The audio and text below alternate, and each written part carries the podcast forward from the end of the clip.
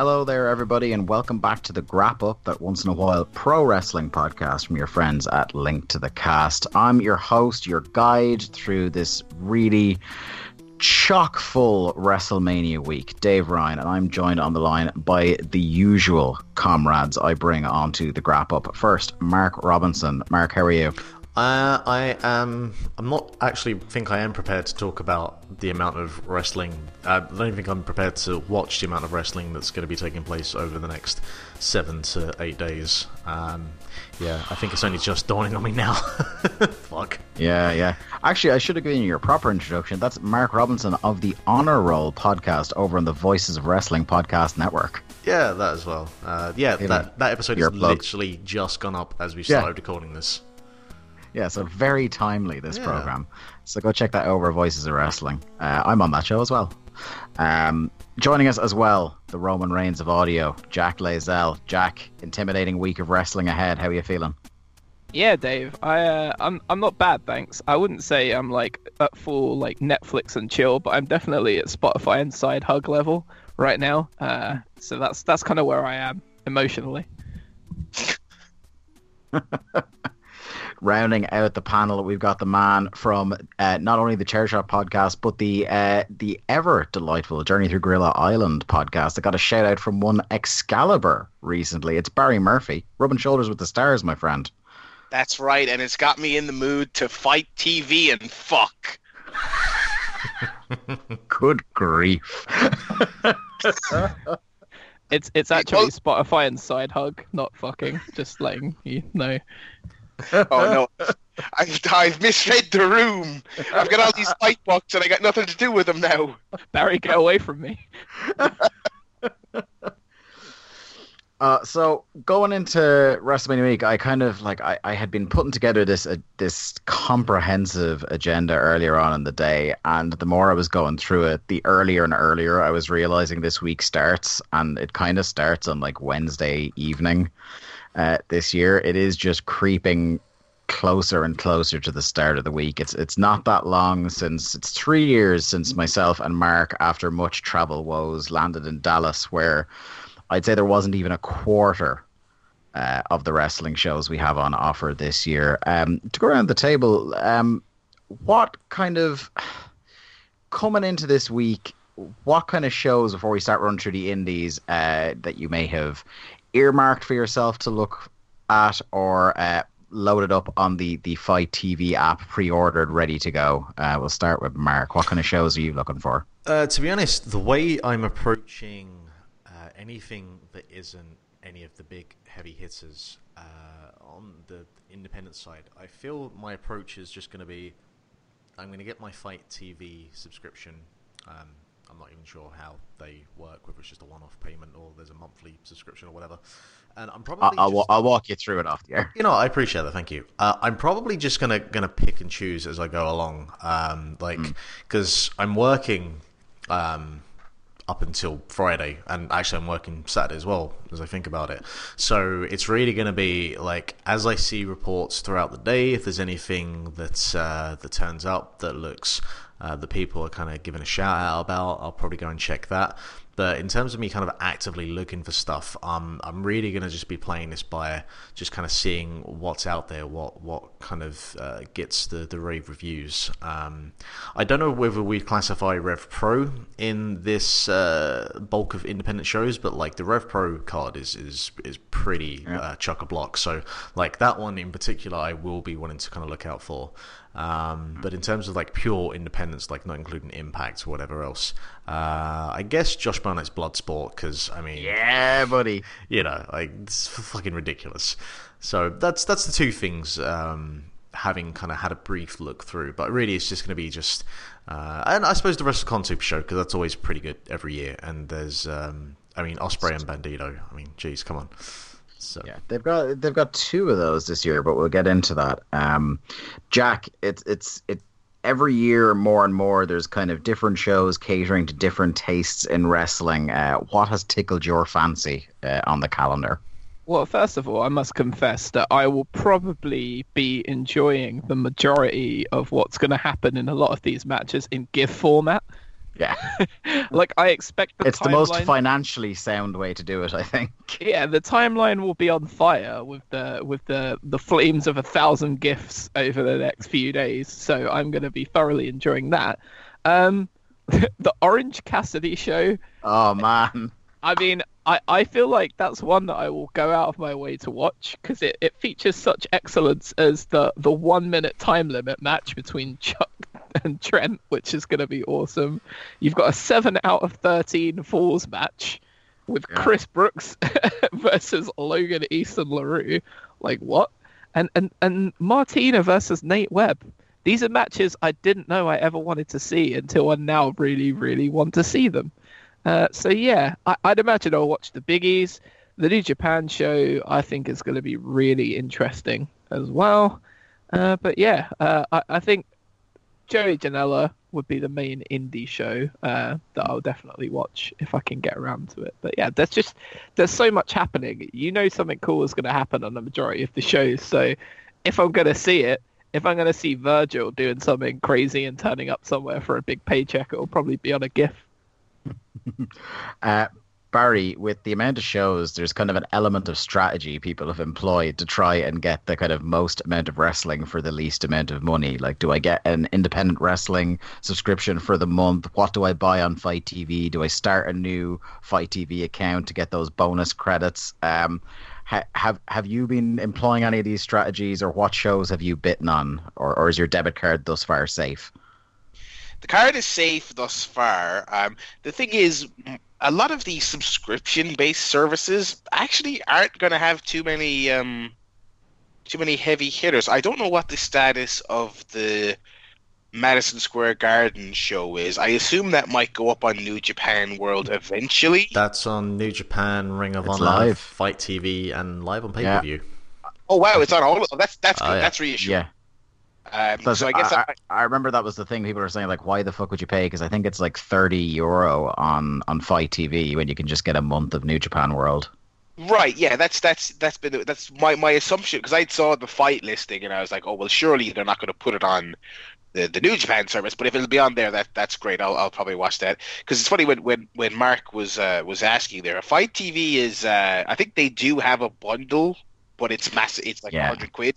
Generally speaking, you're buying those shows piecemeal, um, which does kind of put me off a little bit. I think like I have an IndieWrestling.tv subscription, but it, there's like the Beyond show, and then they there's like an IndieWrestling.tv event that they're putting on, Yeah. and that actually does look all right, and the Beyond show looks all right, so you know that's okay. But generally speaking, you know. eh, A lot of these shows you kind of have to buy, and so I have I have kept I I've you know I'm like that quick draw that really awesome quick draw mini game that everyone loves from Red Dead 2. I got my hands hovering over the card, but I have not yet drawn it.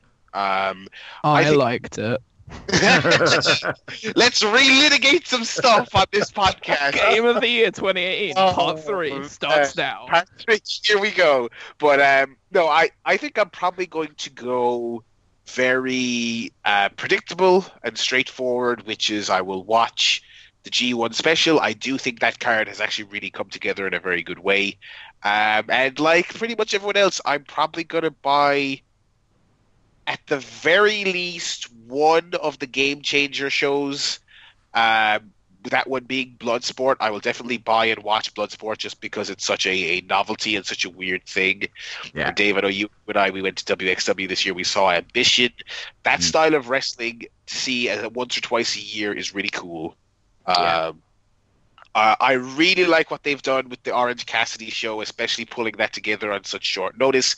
Um, that and the Spring Break show, I think that's basically going to come down to whether or not I'm around and at home to watch it live.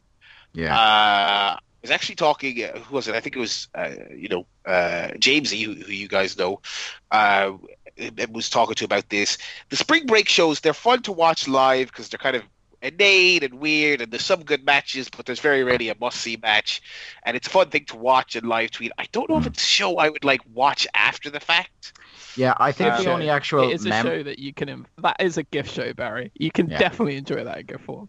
I think the only match I can remember being like genuinely memorable of that that was was oh no, it wasn't Spring Break. What was the show that had Walter and PCO on it? That was yeah, that was spring. Yeah, Yeah, that was Spring Break. Yeah, so that's, That's- probably the the only exception to the rule. Matt Riddle versus um oh who was it? The old school shooter guy. That Oh, Severn. Yeah. Yeah. I like that match a lot.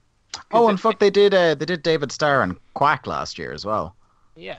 But that was So- that was a weird match. I mean, that, Yeah. on paper that sounds great, but it was like that audience didn't really give a shit about that match, and that's that's the other thing about about Mania weekend shows again, and, and uh, the difference between you know watching it live and having a bit of fun as a live thing to watch, you know, uh, while you're you you know live tweeting all this other stuff versus going back on VOD. I mean, the audiences are so frequently terrible.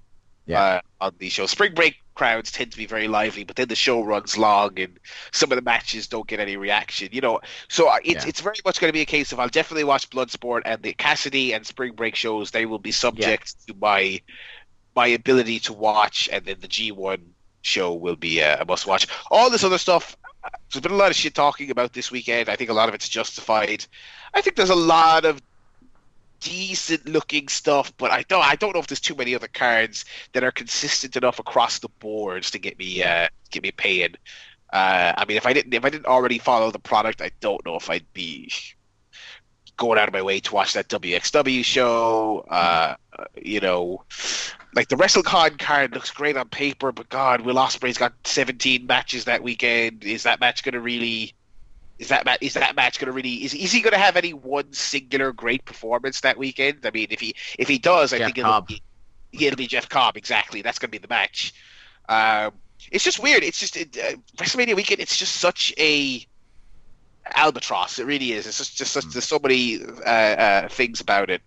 But uh, I'll, I'll certainly be uh, buying a couple of shows at the very least.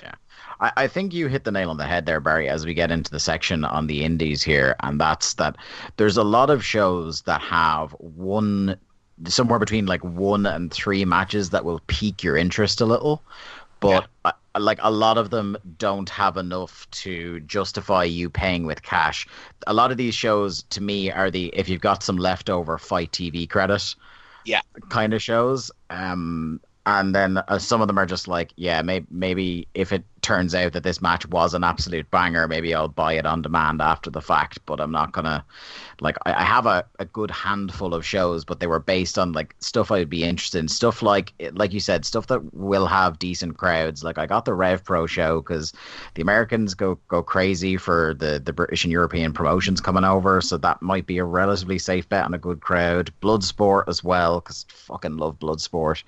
Um, I I got the the WrestleCon show. Uh, Joey Janela Spring Break. I think you're like the European promotions and the, the GCW shows are probably your your best bets for some good crowds. I didn't even consider Evolve last year or, or after last year, where it was Alan trying to start chants on his own in what sounded like a crypt. Um, it was it was just awful. Is that Sarah's experience every day? Do we think? I would I, would- I would think so. Let's get breakfast.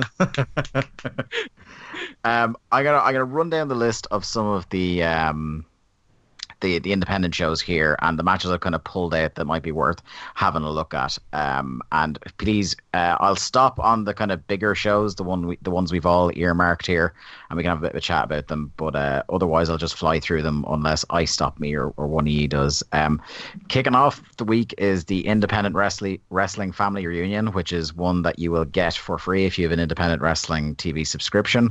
Uh, otherwise, you can get it for like I think it's nine ninety nine a month is how much they are. Um, the only match on this that I kind of like really stood out to me is a match for the independent wrestling title, and that's Jonathan Gresham versus Orange Cassidy, which is just a yeah, that's that's a thing.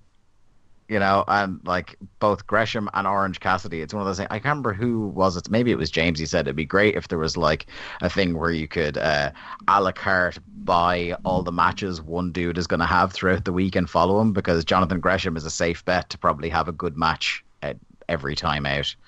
Um, but that match for the independent wrestling title is the only one that really stuck out to me. I ended up uh, keeping my independent wrestling subscription just because uh, one Alan Forel on on the Honor Roll podcast that Mark hosts really put over that show as being a, a sleeper hit of the week. So I'll be watching that.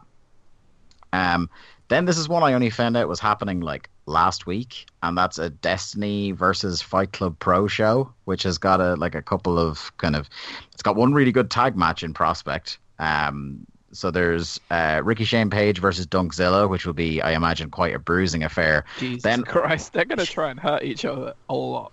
Yeah, yeah.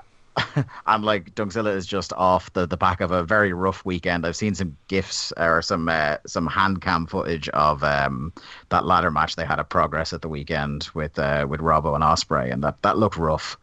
Yes, Um, two men that also don't care about their health. Yeah, that's that's for damn sure. Uh, a tag match that really piqued my interest is the Rascalz uh, versus the Besties in the World versus Team White Wolf, who I'm delighted to see getting a few bookings over Mania weekend, versus Ses- Session Juice, which is Martina and Orange Cassidy. Uh, that could be an absolute banger, I think. Yeah, it could be, and, and, and the winner goes into the, the tournament, the GTTI, um, Yeah. in in April. Martina, you know, she's done all right for herself this year. I have to say, she's got a lot of bookings. Um, most of them don't do anything for me, but she's got a lot of them. Um, She, Yeah. I would say, she has positioned herself that with a series of good performances, she stands to like uh, put herself on the map more than kind of. I, I, I'm looking at a lot of women's matches taking place over this week, and there's not a lot of hugely interesting ones to me. But if if her, she puts in good performances in some of these matches, she will be getting talked about off the back of this weekend. So fair play to her for getting them, getting in on all these shows. Um, then kind of rounding out that show, there's like um, Chris Brooks, Lykos, and Kyle Fletcher against Amazing Red, Puma King, and Robbie Eagles, which should be your kind of like PWG style spot fest, which would be a lot of fun. Amazing, Red. Like Yeah. that is a real blast from the past. Yeah, his uh, his actual promotion have a, a show, uh, House of Glory, uh, later in the week. I think I have a match highlighted from that. Uh, as Barry alluded to earlier, uh, WXW are doing a show they're calling America ist Wunderbar, and Barry, they seem to be when we were there for 16 Carat Weekend, they seem to be pushing this event like really hard. The like we were at the what would have been the old Shotgun TV tapings, but they did like a Road to USA tapings. Um, so they seem to be getting behind this show as a kind of this is a chance to go like, hey, Americans, here we are. Yeah, and and in in some ways, I think they have put a good foot forward because they have put on some good matches and some matches that feel very WXW. I mean, you're getting Lucky Kid versus David Starr, Yep. um, which is you know two of their their top guys, two guys that they they push very hard. Bobby Guns, their newly crowned champion, versus Shigehiro Irie, who they've already had a series of very very good matches. So you know that that stuff's good and that stuff's authentic. You know, I I wouldn't want to go there and see you know, like uh, just a bunch of W, uh, just a bunch of evolved guys and stuff like that. And Yeah. they've got some in the mix, but I, you know, I, I much rather, you know, they've used them fairly interesting with things like you know Avalanche versus Darby Allin. I mean that, you know, that that's good stuff. Yeah. But also, it, it's just like you know, the, the workhorsemen versus Aussie Open. I mean that doesn't do a whole lot for me personally, and I like I like Aussie Open. I don't have a problem with the workhorseman. Um, I'll be honest with you. I have never seen Aussie Open have a bad match in the last year or so. Like, I've even seen them work uh, guys like Mills and Mayhew in progress, who are like still pretty damn green, and they still continue to just have really awesome matches, no matter who it's against. Like, so Mm. I wouldn't doubt that they will have a great match if they're given time, even if it is against a workhorseman. Um, you've also got uh, speaking of tag matches, LAX versus the Crown, which is Jurn Simmons and Alexander James, and I think like we had remarked Barry that Jurn Simmons had kind of his stock has has fallen over the last while, and he had a fairly aimless weekend at Carat in my estimation. And uh, a big tag match on a Mania weekend against LAX is as good a chance as any to kind of like get back in the swing of things.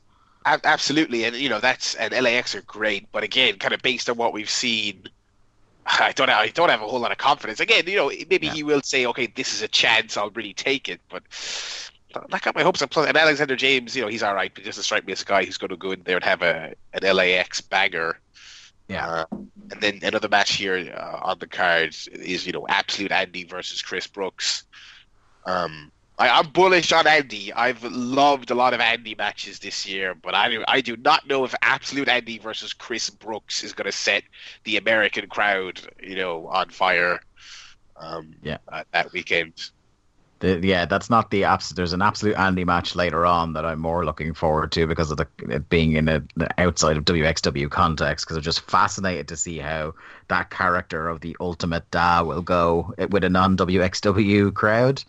Um, but we shall see. We've also got Lufisto versus Yuu, which should be a, again another bruising affair. And with Lufisto retiring soon, this is kind of one of our last chances we'll get to see a, a big match featuring her. So that'll be another thing to tune in for. Then we get to a show that I think we have all kind of circled on the calendar, and that's Josh Barnett's Bloodsport, uh, which is your kind of, as Barry said, ambition style, shoot style. There's no ropes.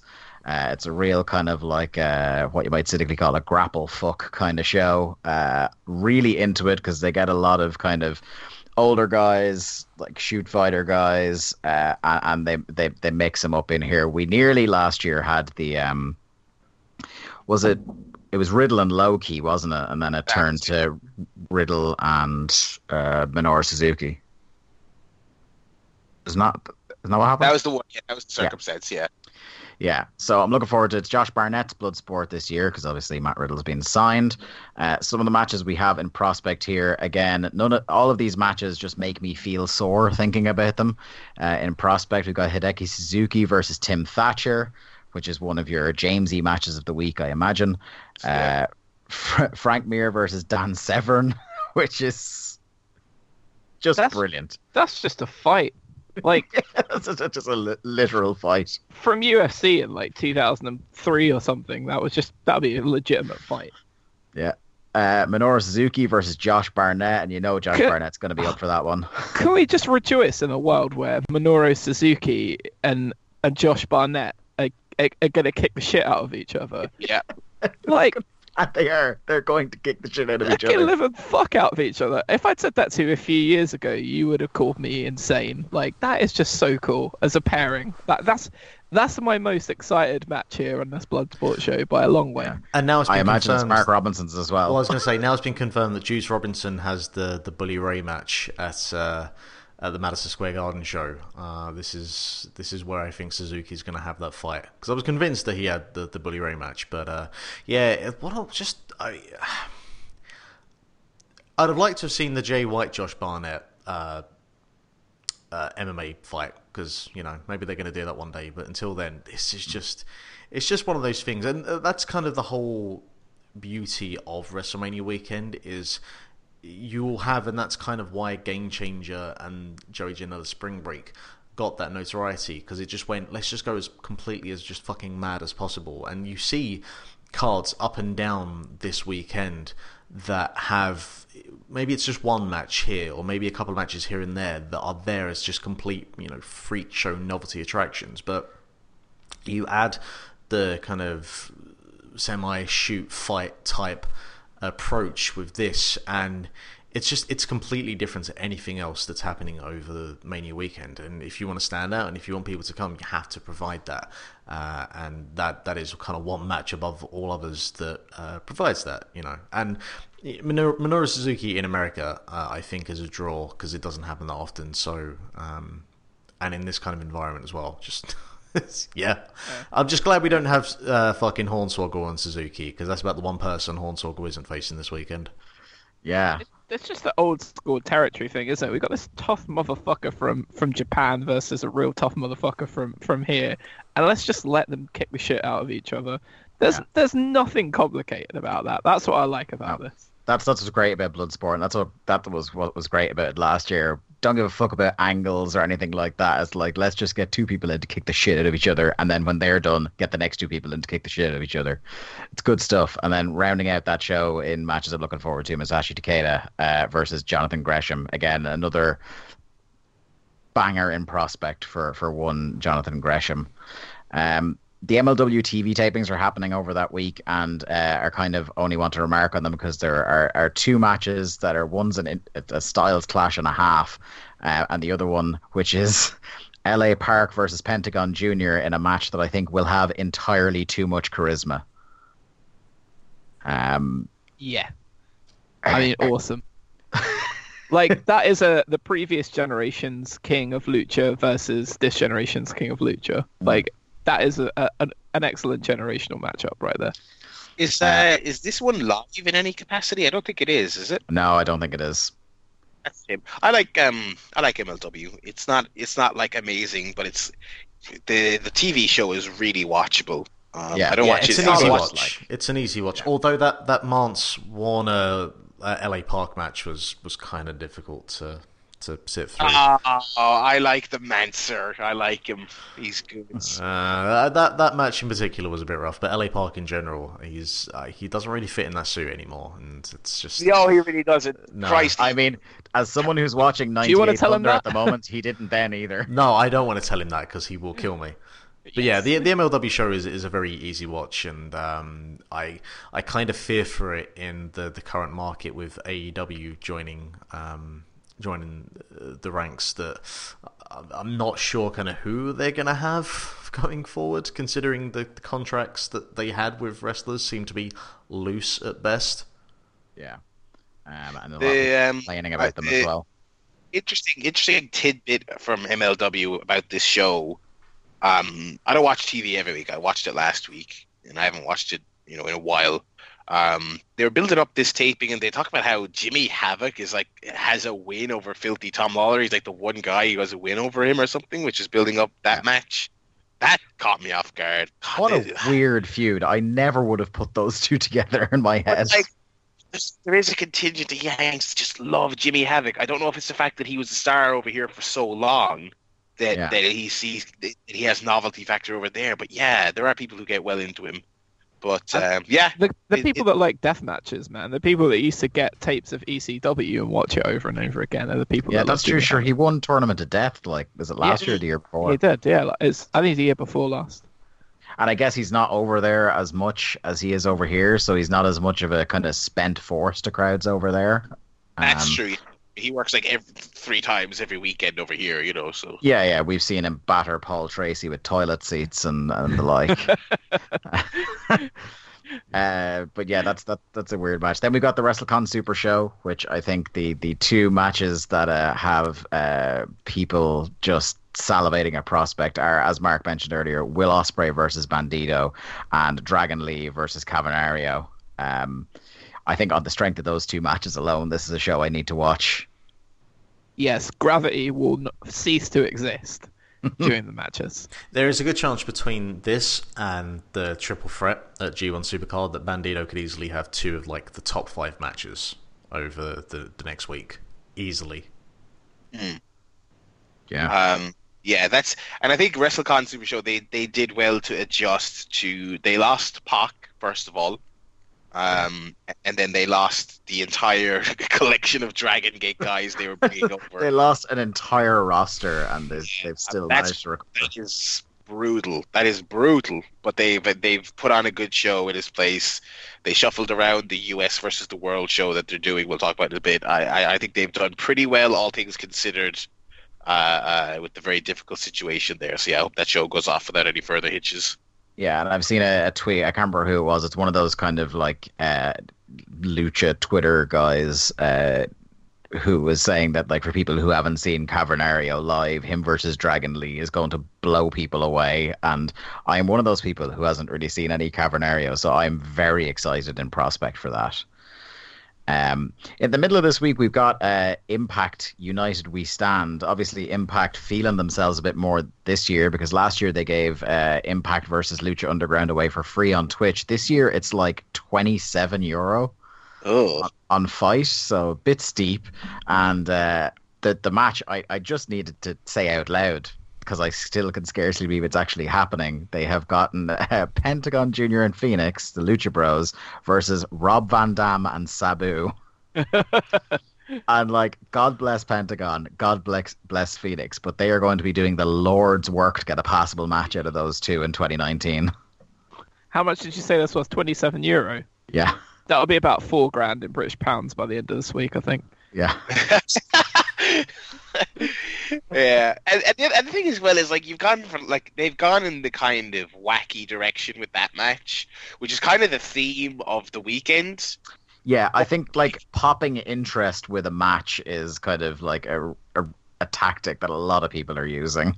But but at that price tag, that's a yeah, Yeah. For, for when you're going for novelty value, that's almost certainly going to translate to zero in ring. You know, um, Yeah, Yeah. you want you want a novelty match like that. If you're if you're hoping that the novelty match will get people in, you want your show being priced at like a lot of them are priced around 15, 16 euro, and I think like anywhere between ten and that kind of price is probably you'll get a lot of impulse buys for freak show matches like that.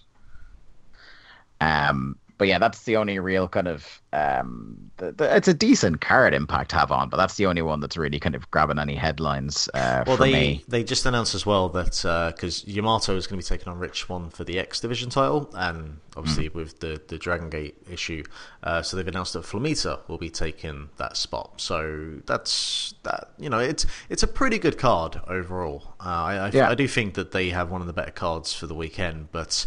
Uh, yeah, like they, I feel they have really kind of priced themselves out there. Uh, if, uh, you know, it's, I guess it's nice in a way that they kind of feel they have a little, they're a little bit buoyed with confidence, but um, I'm not sure, not sure it's going to kind of work out in the long run. Yeah. Um, AIW are running a show called the Slumber Party Massacre, which is uh, notable for one hard hitting match, I suspect, and one of the aforementioned freak show matches. So we got Eddie Kingston versus Otani, which, you know, again, Eddie Kingston is another guy who's retiring after this year, so is probably going to have uh, quite the affair with Otani here. Um, and the freak show match is Scott Steiner versus Hornswoggle. Okay. Just let that sit for a second. GIF match. Hornswoggle has, I believe, five matches over the course of this weekend. I believe. Yeah. I thought you were going to say this- on that show. I was gonna I was gonna put out um, a challenge, but I I reckon someone would do it and hold me to it. I was gonna bet anyone who's gonna take me up on the offer twenty quid if they went to every show Hornswoggle was booked on and took a picture, a selfie of themselves with him in the ring in the background. Um, but I'm certain some freak would take me up on it, so I didn't bother. oh, dude, I'd be tempted to lay out that I am- challenge. Buying a ticket as we speak. He's heading right to Heathrow after British this. Airways, the Queen's airline. I am coming over. I'll win those twenty euros. That's a that's a, a mortgage by me. Yep, exactly. I am staying in the Hilton. It's these kind of wise financial decisions the Brits are known for, in fairness, lately. Oh. Haven't you heard, dude? I've been. I was Brexit secretary earlier. That's how fucked it is now. For about seven and a half minutes, I was Brexit secretary. secretary. Uh, then we've got, uh, as Barry kind of alluded to earlier, there's a WrestleCon US versus the World show that had to be reshuffled. Uh, at the moment, we are now looking at um, a couple of pretty decent matches on this show worth checking out. Um, one, Brian Cage versus Masato Tanaka. Brian Cage, a man who doubles in size every time I see him, and Masato Tanaka, a man I cannot believe, based on the the grief he put his body through throughout his career, is still going. Um, but uh, that should be quite the affair. Barry, we got to see Masato Tanaka live a few months ago. God, yeah, our, our 2018 with, with OTT was so wild. I actually always forget we saw Tanaka live On a fucking contenders show. So I got to see Tanaka. I was third row ringside for a Masato Tanaka match. Oh my god, that was so great. And it's like he obviously didn't do any wild shit on that show because it was a six man tag. But I got, you, you got the impression watching him like he can still go. Like he's Yeah. Still. Hits He's the hot, ropes I'm like sure a motherfucker. Like, Yeah, I'm sure he's bagged up, but he doesn't. He doesn't let it show. Um, and I wouldn't be surprised if that's if that's short. And you know, Cage will do all kinds of mad shit. I'd say that would probably be very good fun. Yeah, for sure. Uh, we've also got uh, Sammy Guevara versus Puma King and David Starr versus Daga, uh, which I'll be watching out of curious interest because David Starr probably my favorite wrestler in the world right now, but Daga is is is a weird wrestler to me. Yeah, he's he's in super strong style this year, which I was got. That's got to be one of the most left field uh, uh, people to show up in progress in God knows how long. But yeah, he's all right. I mean, it, I think I think him and Starr will have a good match. Yeah, um, he, he's a yeah. right. He's a guy who needs like people need to actually think about who they're putting him in there against. I think. Yeah. Uh, for sure. Uh, Mark, anything from the WrestleCon US versus the World show that you're particularly interested in? Uh, I I kind of echo your sentiments about David Starr at this point because uh, it it hasn't actually been that long ago that I was uh, kind of really properly introduced to seeing him, um, and certainly now seeing him in a live capacity, uh, and and everything he's doing with OTT has completely like enamored me to him uh, as as like a just a fantastic heel and his character. I believe I believe you described his performance on that contender show with his match against Terry Thatcher and his his involvement with Jordan Devlin as the single greatest heel performance you've ever seen live. It really was. It really was. So uh, yeah, if I hear good stuff about that, I'll be more than interested. Cage and Tanaka for me again is one of those kind of freak show type um, yeah matchups. Um, not just because Cage looks like a freak. Well, they're, they're, both freaks in their own kind of unique ways. Um, so I, I, I do kind of. Yeah, I it, this has got some interesting stuff. I this is one I'm definitely going to kind of keep on. I don't think anything on this show is going to hit four stars. Um, I don't think it's it's designed to do that. Uh, I just think that you've got some very interesting matchups here to kind of draw the people in. Um, so I don't, yeah, I don't think anything here is going to be uh, kind of out of this world or anything that at the end of the week yeah. is going to hit like a top well, ten. I, I think as well they've done enough to kind of put a bit of interest back into the show, given the the, the reshuffles we, we mentioned with the the WrestleCon shows. Oh, yes. oh absolutely, yeah. Uh, we've got the WWN Super Show, uh, which is notable because it has a lot of WXW involvement that has kind of uh, made me take a bit of notice. For the FIP title, uh, we've got Anthony Henry defending against Absolute Andy. This is the match I talked about from earlier on. Our WWN Super Show crowd, Barry, and, and that Andy character that we love so dearly. I I could see this going very poorly. I hope not, but I, I don't know and it's for the FIP title as well. A company and title I constantly forget about. Um, yeah. yeah. I don't know. This is what a super show this is. I mean, it's it's and and and, and Gabe trying to sell the six man as the six man tradition continues. Uh, Gabe, have have some shame. Look at the people in this match. I like most of them, but come on.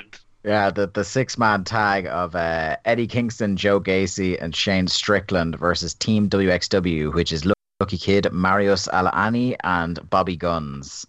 Um, yeah, this is not going to be quite the uh, the six man tag tradition, I don't think. Uh, no, I'd, I'd take it, Gacy out for Strickland, and I'd take Al-Ani out for Massive Jurn, and then you've got yourself a barn burner, ladies and gentlemen. Yeah. Yeah, and it's like the thing is, like, it's the WXW show, the standalone show, has been selling pretty tepidly um, uh, for that, and I, I just, I just don't think WXW is that hot a brand outside of Europe. I mean, you know, no. I don't, I don't, I don't think it translates. Also, I don't think it's like they're going to be doing the Bobby Gunn song and going crazy for Lucky Kid or anything yeah. like that. See, the problem is they don't have Alan and Sarah bullying all of them to fly over to Germany that got us hooked in the first place. Oh, if he thought he'd get away with it, I'm sure he, he would. He might he might be at that show trying to rally the troops. I distinctly remember last year watching the Super Show, which had the Great Riddle uh, Ospreay, Ospreay. match. Rest of the rest of the card was good, but I just remember the whole way through that show, I could just hear Alan personally trying to get yeah. the crowd. That crowd sucked. That crowd sucked, and Alan was was was, was that the show? Was that the show where he was eating his bowl of gumbo on camera, or was that the Evolve show? I can't remember. It all bleeds together, but oh god! Because last year I watched loads last year because that was the show with the fight codes were debuting. Yeah, uh, I was getting all kinds of free shit left, right, and center. Yeah, which they've they've they've nerfed that a little this year. Uh, their their so, yeah, new they, offer instead of like one dollar spent in the first 24 hours gets you a free dollar, it's like you get half of what you spend in the first 24 hours back. Yeah, they got wise. They must have lost their arse on that last I, year. I would imagine. I would imagine. Last year, last year felt like they were deliberately. They didn't care about losing their ass because they just wanted people in the ecosystem. I think was the was the Yeah. plan. I think it probably worked reasonably I- well. Yeah, I bought so many shows off them last year that I really felt bad. because I got, I got so much free shit off them because I really like I wrote down and thought about it so that I could get the most amount of free content. But anyway, Guys, is it sacrilegious to say that I'm not a huge Bobby Gunns guy? No, um, I think I, I, I think it- he's a guy you have to see him in the context of WXW, like in Oberhausen or somewhere to kind of get it. I saw him at a WXW show uh, in London, and Yeah. he was good, but like he's he's just good. And I'm not, that's not a bad thing, but I couldn't. Yeah, I don't get really the excitement around him other than the Bobby Gunn song that you know everybody was doing. I, I was just like, he's okay, he's cool, but yeah, he's champion now, right? So yeah, yeah, I- I think I think it's kind of like um, I don't I see think it. it, it's a little bit like Jordan with us. Maybe that's Oh probably a no! Oh no! Jordan No, no, no, Devlin but is there have been there have been people who have looked, you know, who've watched the odd OTT match out of context without following it and going, eh, what? Like these guy's are right, but I don't really get it. And I think there's this. I think there is sort of an intangible X factor with Bobby. I think it's because he- he's very charismatic. I think he's more charismatic than a lot of the homegrown guys they've pushed in the past. So there's a, there's a kind of a sense of oh he, this guy has the aura of a megastar and he's ours you know um and i think there's, i think there is a little bit of it that's also oh well the chant is kind of it's the classic chant debate that's happened in wwe for a, a lot over the last years is, is guy x over or is his chant over? I think there's a little bit of that. I, I think i think it, it it kind of became a movement and people kind of got into the movement more than they're into the wrestler i think that i think that would be fair. Um I think I the just kind I, of feel a bit like sacrilegious, like not liking Bobby Gunns the same amount. I don't know if I'm alone in that. but- I've never watched a matches match of his, so I can't say either way. I think that the Devlin Devlin thing is still based off of the the inaugural UK tournament. Uh, yeah, I, think a yeah, lot of he people- was he had a shocker there. Yeah, I think a lot of people based that in him off of that still, which is even if you're watching the current um, Yeah, the WWE well, UK a, a, co- yeah, a combination, a combination of that, and he did, in fairness to him, have a, like a fairly lackluster heel run up until a match he had with Moose, where Moose nearly lawn darted him through the projector screen in the Tivoli.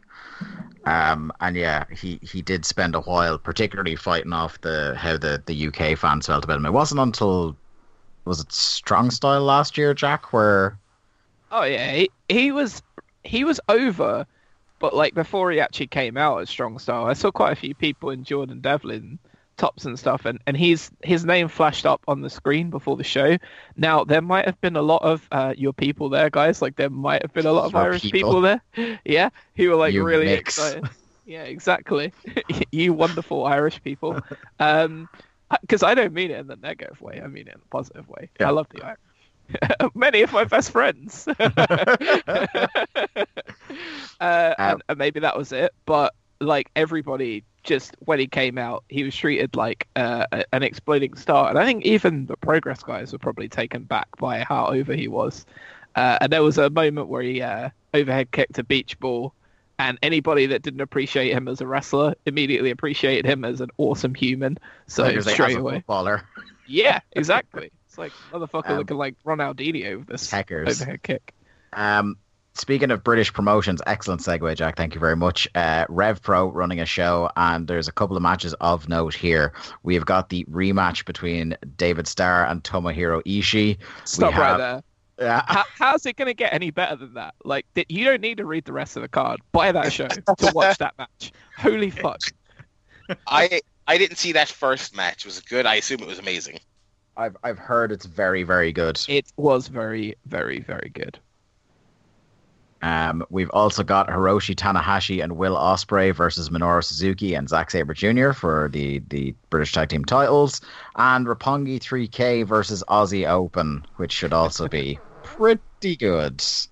That, uh, um, that Osprey tag. I mean that that was one that was completely gutted, um, and and reshaped because uh, they lost Pac. Well, I actually don't know what the story is because they lost Pac. It was supposed to be Pac and Ospreay versus CCK. What happened with CCK? I'm not familiar with. Did they get pulled to go somewhere else or? Uh, I I don't know because yeah, are they? Yeah, they're on the other shows, aren't they? Like Chris Brooks yeah. is there, and there's a, I don't know. That's, that's very weird. I don't know if it was a um, if they got a better offer in that time slot. I have no idea. Um, Maybe they just found out they could get Suzuki Gun, and they were like, "Yes, we'll have them instead, please." quite, quite, quite possible. I mean, I think, yeah, if you're buying a ticket to that show, it's, I think it, the appeal is kind of, it's not so much. Oh, I'm going to get a, a red show. I can't wait to see Josh Bodom. It's going to be, I, I. Uh, wow. That is a that is an undisputed shot at Josh Bodom right there. Entirely fair. I, I, I, don't, I don't have my I don't have beef with Josh Bodom, but it's like you do now. you do now, mate. Jesus Christ! if you're buying a ticket to this show, I think it's because you want a little a little little mini New Japan show because it's ostensibly yeah. a, a, a warm up or, or, or a secondary New Japan experience to the G1 show, but a, pre- a pretty damn good one nonetheless. It's, it's a row Two show. It is literally a row Two show in everything other than name. Yeah, absolutely.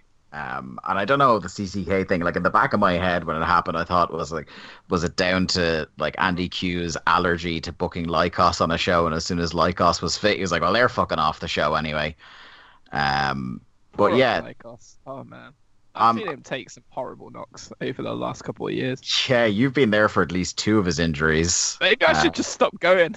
hey, look, the, the, first one happened on an OTT show, so really? we're cursed as well. Okay against Kings of the North, I think, in the stadium. Um, then we have Black Label Pro's Adventures in Wrestling, which is uh, a couple of freak show matches and uh, an absolute banger in prospect. Our freak show matches Swoggle versus Nick Gage. Okay, so just Steiner versus Hornswoggle, but with a younger guy. Younger who's strong. much more yeah. violent. Is, Nick Gage is like one of the ultimate uh, uh, irony booking people because he because the a, re, a really lazy approach to booking wacky matches on shows like this is just Nick Gage versus blank. It's like who's the weirdest yeah. person when against Nick Gage. Uh, and and the results don't really matter. That's the thing about a lot of this booking is it's like it doesn't matter if it's actually good. It's like can we make people go oh wow with our graphic, you know? Yeah. Um, but hey, respect to Swoggle. You're getting paid. Respect that man getting paid for a fucking beating, I would imagine. paid to have his ass whooped. yeah. Uh, then we have a match that was originally going to be uh, one Bryan Alvarez taking on. Was it? This was the Marco Stunt match before Marco got injured, wasn't it? Was it? I don't remember. Yeah, I can't. I, I thought that match happened. oh no, sorry. It was it was going to be him and Tom Lawlor against Marco and a mystery opponent, and then Tom Lawlor got pulled and Marco got injured. Um, so that changed around, and now it's the uh, again this boggles the fucking mind for the Independent Wrestling Championship: Orange Cassidy versus Bryan Alvarez. Yeah, Alvarez for the strap, brother. But yeah, Barry, as a man who studied his Alvarez tapes, what do you make of this? I don't know. It'll probably be all right. I I, yeah. I think it's just funny to me that that Bryan is now getting bookings from someone who used to post on his board. Yeah. You know, uh, uh, which is pretty funny. Uh, that match might be all right. Cassidy's Cassidy's having a hell of a, a hell of a run. Um, yeah, he is. Uh, he got to wrestle the Velveteen Dream, which I didn't see. He had that cracking match with David Starr. Oh my god, what a match! December or January? I think it was December last year. Yeah, it was their New uh, Year show. Jeez, that match was good. Um, yeah, he's having a heck of a run. I hope he gets. I hope he's over in this part of the world soon. Um, and you know, Brian. You know, Brian. The thing about Brian is that he's obviously he's he's getting on in, in, in his years, but he was always a guy who worked a fairly basic style. I think he can go out there and still have a Bryan Alvarez match, especially with the uh, with the the Orange Cassidy uh, hot dogging. Uh, so yeah, I, I, that, that one. Sorry, I was, I was going to kind of expand on what you were saying now. I think that um, with Orange and the gimmick that he has, and with Brian being, for as, as annoying as he can be, he's smart and he. Sorry, it's just the way you said orange as if it's on his birth certificate. Yeah. Mr. Cassidy. Um, I was doing first name, Orange and Oh, Brian. my father's Mr. Cassidy. I'm orange. Yeah. Um, I, I think that those two can have I, a very enjoyable match, and I think that yeah, as noted, like Brian, he's I think he's over forty now, but um, he's he knows what he's doing, and uh, He and still looks like a 15 year old he does, boy. he does. Bless him. Although, have you seen that graphic Black Label Pro uses? Like, what the fuck filters you put on him? He looks about 70 in that image. I don't know if it's like, I think they've turned the contrast way up or something. Like, Brian keeps himself in good nick, but Jesus, he looks like Pat Butcher in that graphic. Orange Cassidy, you slag.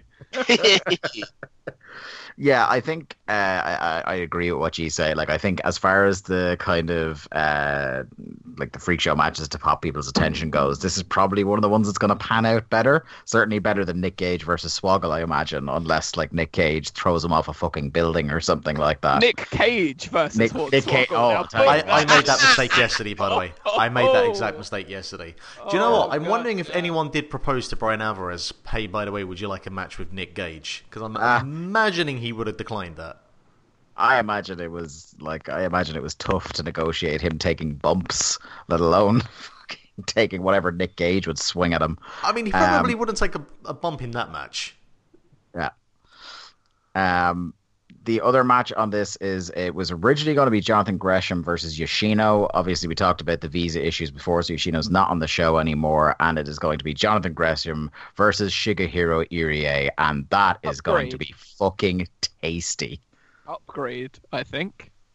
Yeah, we we we we've seen a good bit of Irie lately, Barry. Um, I'm really looking forward to this match. That guy's he's- he's- everywhere at the moment. Like he's all over. Every time I go to a show, he's on it. Like it doesn't matter what show it is, what promotion. OTT, I came over to Ireland, the motherfucker was still on the show. He's brilliant. Can't knock the Yeah. hustle. Yeah, Yeah. that's for sure. Thanks Barry. for the disclaimer.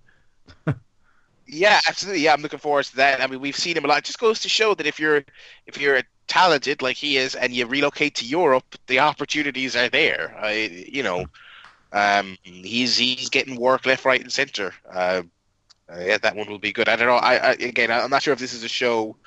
Um, uh, I, I'll be buying, but eh, I don't know. I, I think I could be tempted on this one for sure. Yeah. Uh, then we've got, I think, the ultimate set of freak show matches, the ultimate freak show uh, event, the Joey Ryan Penis Party, uh, which is like, if anyone is going to buy it, that is a classic. Uh, I'm buying this with my fight credit show because of another pod. Because of another podcast I do, I have had to buy this show because one of the headline matches on this is a match I can still scarcely believe is happening, and that's Timothy Thatcher versus David Arquette, Hell yeah, son. former WCW champion. I, like how, Uh, I like how Fat has like three bookings all weekend, and this is one of them. Yeah, it's amazing. It's the most un Timothy Thatcher booking you could ever imagine. But uh, like, I'm I'm going to be watching it. Uh, and then we've got, I think, possibly the biggest of those. Kind of, we're just making a match to make people talk, uh, irrespective of how bad it turns out. We have the team of Joey Ryan, Val Venis, and here's a name from the past: Sexy Eddie versus Session Moth Martina, Priscilla Kelly, and Scarlett Bordeaux. Yep. Yeah, I, it's like the most, it's the most Joey Ryan. Um, Let's break wrestling. yeah, no, no one actually really cares. He's just insufferable. My God, he's so annoying. Uh, I like, think I think I said it to Jack at the time. I think this is the whole purpose behind this match is to see if an actual match can kill Jim Cornette. just give him a heart. I mean, it, the funny, the funny thing is, it's like there was a. I can't remember what the recent hubbub was. I think Priscilla Kelly. Oh no, you know what it was? It was she did a spot where she puked on Joey Ryan's dick. Yeah. Um, and that, and of course, Joey Ryan then he's just got he does this stuff and then he just immediately logs on so he can he can defend Oh, it. And I- Oh, I- I- he's uh, very online when these things happen. fucking like God, he's like I feel like sometimes. So one of these days he's going to do a, a hilarious match where he goes online to talk about how good it is during the match, Um, he was uh, he, he did this spot, and then he's just he's always talking about how wrestling is art, and there's there's room for all different types of genres within that art. And it's like, yeah, you're correct, but as several people pointed out to him, you're making the Jack and Jill of wrestling. Just so you know that. I mean, it's like, yeah, there is a place for for your style, but just know that your yours is the dreck. Yours is the bottom of the barrel toilet humor of wrestling.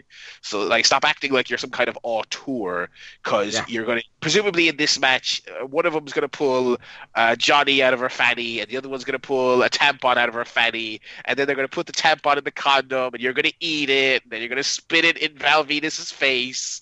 And then you're gonna, oh gosh!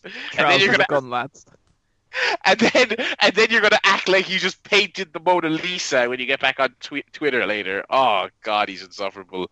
Um, but uh, you know, anyway, well done, Martina. Local girl, done good. Barry, everything you just said is a rant that I was gonna have, but not with as much passion. So just thank you. I just sat back and enjoyed all of that. Oh, dearie me. And you know what else? It's like they, oh, and another thing. He's getting fired up here. It's like so that main event. At the very least, that main event is like I'm not going to watch it just because that's not my kind of thing.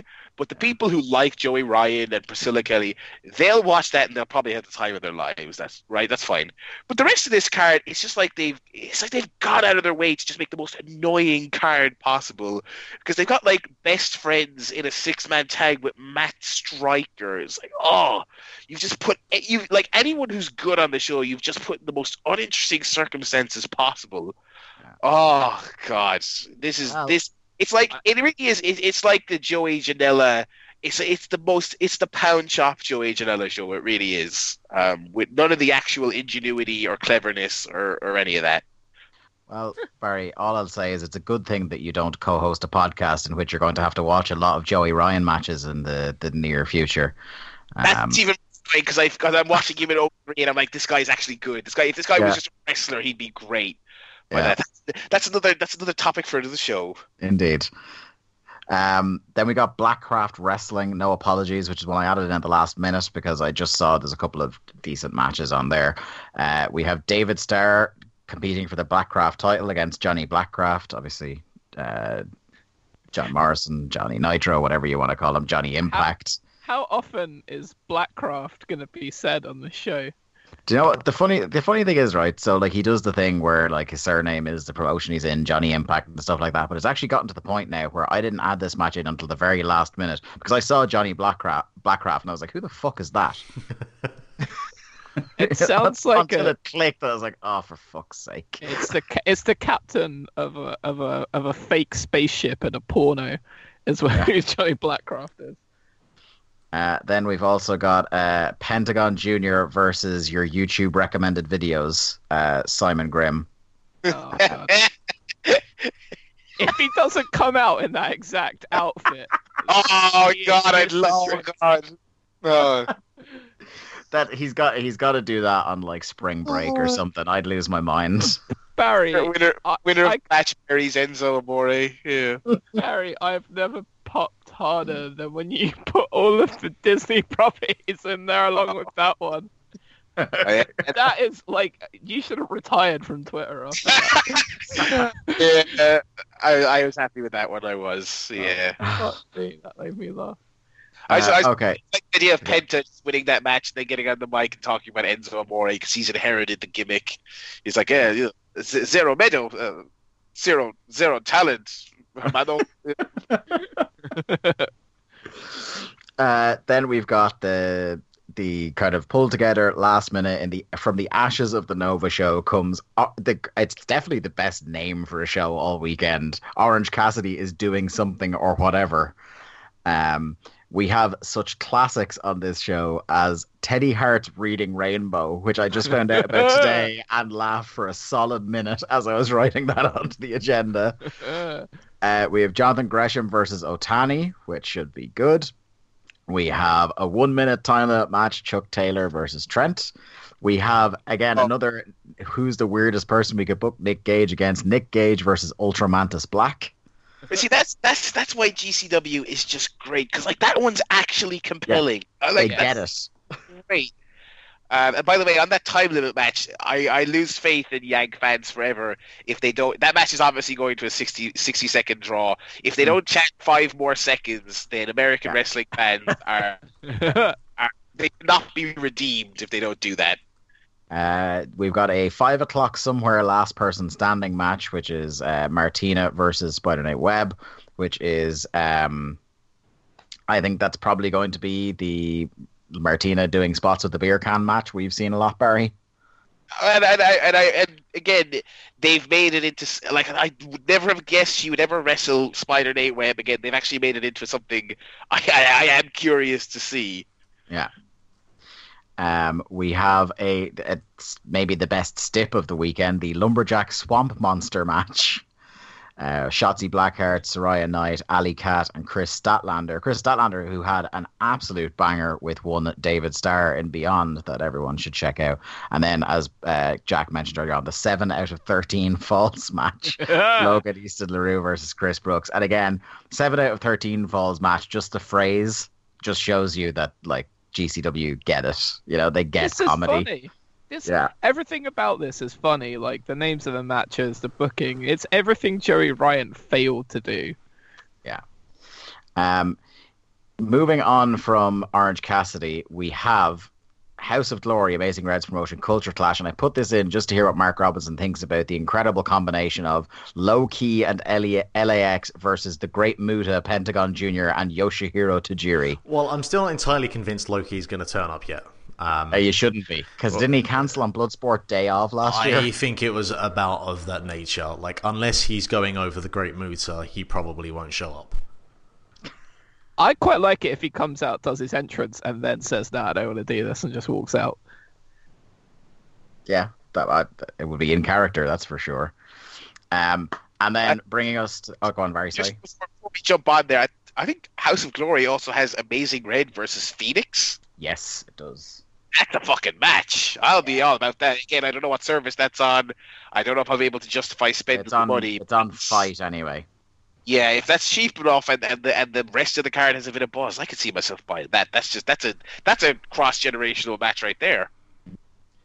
Um, then, then we have the what is probably the, the, the main event of the, the weird indies for the weekend, and that's the night one and night two of Joey Janela's Spring Break three. Already announced for this show, we have Taka Michinoku having his first match in the continental US in 16 years, taking on Orange Cassidy. We have Otani versus Nick Gage, Takeda versus Jimmy Lloyd in a death match, La Parca versus Masato Tanaka, the Rock and Roll Express versus LAX. Uh, we also have uh, there was one that has a stip too long for me to have put in, put in. We have Final Battle, the battle for Ethan Page's soul and dignity as a wrestler and a human being match, which is Ethan Page versus mystery opponent. Uh, Then we also have this is going to spread over the two nights as well. So we have the greatest clusterfuck, which is their big kind of uh, Royal Rumble Battle Royal thing. Uh, confirmed names: uh, Paro, S.A. Rios, Eric Yes. Cannon, S.A. Rios. yeah, More S.A. Rios. uh, Crowbar, Nate Webb, and the singer from Wheatus. oh, Recently seen on British daytime television talking about Brexit more coherently. really knowledgeably as well. Yeah, more coherently than most of the people actually involved with handling Brexit. Confirmed also to appear over these two shows. A Kid, Shane Mercer, Jake Atlas, Joey Janela has two mystery opponents. Uh, Unbreakable Andy, Australian Suicide, Slim J, Ophidian, uh, Jeff Farmer slash Bogus Sting, and the Necro fucking Butcher. Wow. I would have thought he was. I just, you know what? I just, just carry on. I, I can't. I can't. I don't have words. the word you're looking for is deceased. No, I knew he was alive. I knew he was alive because he, uh, Oh, that weird ass picture of him backstage at a WWE show. yeah, where he looked about sixty-five, but Yeah. you know, just didn't. Like, I'm pretty sure you sent me the picture, and I couldn't tell Yeah. it was Necro Butcher, and then you told me it was Necro Butcher, and I didn't believe you it was Necro Butcher. Yeah, yeah, you freaked the fuck out when you realized who it was. Um, Barry, is there any chance Joey Janela isn't booking himself against the Necro Butcher? i i don't know. What's his health situation like? Isn't he fucked up? I thought he was, you know, I thought the two matches were going to Which be one are you talking about? Yeah, like. um, uh, Janela. Uh, Uh, I didn't. He, he announced he's back for the show. Okay, I yeah, thought. back actually, to the I show, thought he. but back in general, probably two di- very different things in regards to this. Yeah, I, I was, I was thinking he was going to get joke opponents and like beat up Jeff Farmer in thirty seconds or something. Um, if he think, you know what, I, but he's, you know, he's a fucking idiot. So if he thinks he can get away with doing a Necro Butcher match and just hitting each other over the head with stuff, I would not be surprised at all if he does that. So uh, yeah, absolutely. Yeah. Um, I, I had I thought either Necro Butcher was wrestling Joey Janela or he's wrestling Nick Gage. Um, it- or or he might just be in the clusterfuck and everybody kind of jumps out over the top rope rather than wrestle him. Um, yeah, so that's that's kind of whistle stop tour of the Indies. Now for the New Japan Ring of Honor G1 Supercard, myself and Mark have spoken exhaustively on Mark's new show that I have plugged a couple of times now. So I think the two of us will sit you back that, here. by the way. Like you can. I know, now, right? But appreciate you'd, it. sw- you'd swear you fucking were. Uh, maybe I should invoice you. Um, Barry and Jack, is there is there anything you want to kind of chat about on this show before we move on to WWE? Give you the chance to kind of uh, what are you looking forward to? We'll, we'll go to Barry first. Uh, well, we made mention of a couple of things earlier. Uh, the Ospreay Cobb match. Yeah, Um, yeah, uh, so that I mean, I Cobb I think is kind of inconsistent, but I think in, in the big in the big spots with the right opponents, he delivers. He's done quite well in, in ROH. The Adam Page match, a lot of people were raving about. I think this one will be great. Uh, looking down the card here, uh, Taiji Ishimori versus Dragon Lee versus Bandido. I, I I don't know if this is a, a popular take or not, but I love me a three way. Uh, especially when you've got the right guys in there, and I think these are the three Yeah. right guys. I think this is going to be bananas. I, think I enjoy I enjoy a well thought out three way as opposed to what we affectionately refers to as the Cabre special. yeah, the, yeah. This is this is this one. This one just looks like the wildest thing ever. Um, so I, I can't wait for that. Uh, you know, a lot, a lot of the, the, the, I mean, I don't watch a whole lot of Ring of Honor, so a lot of the more Ring of Honor centric stuff doesn't really grab me at all. Uh, but uh, I just, I haven't finished catching up on the New Japan Cup, but I have seen the last Naito versus Ibushi match. I thought it ruled, as it always does. Uh, uh, so I think that would will, will be great.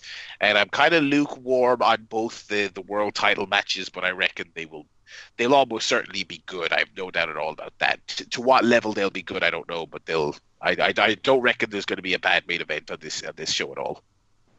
Uh, Jack. basically the whole card.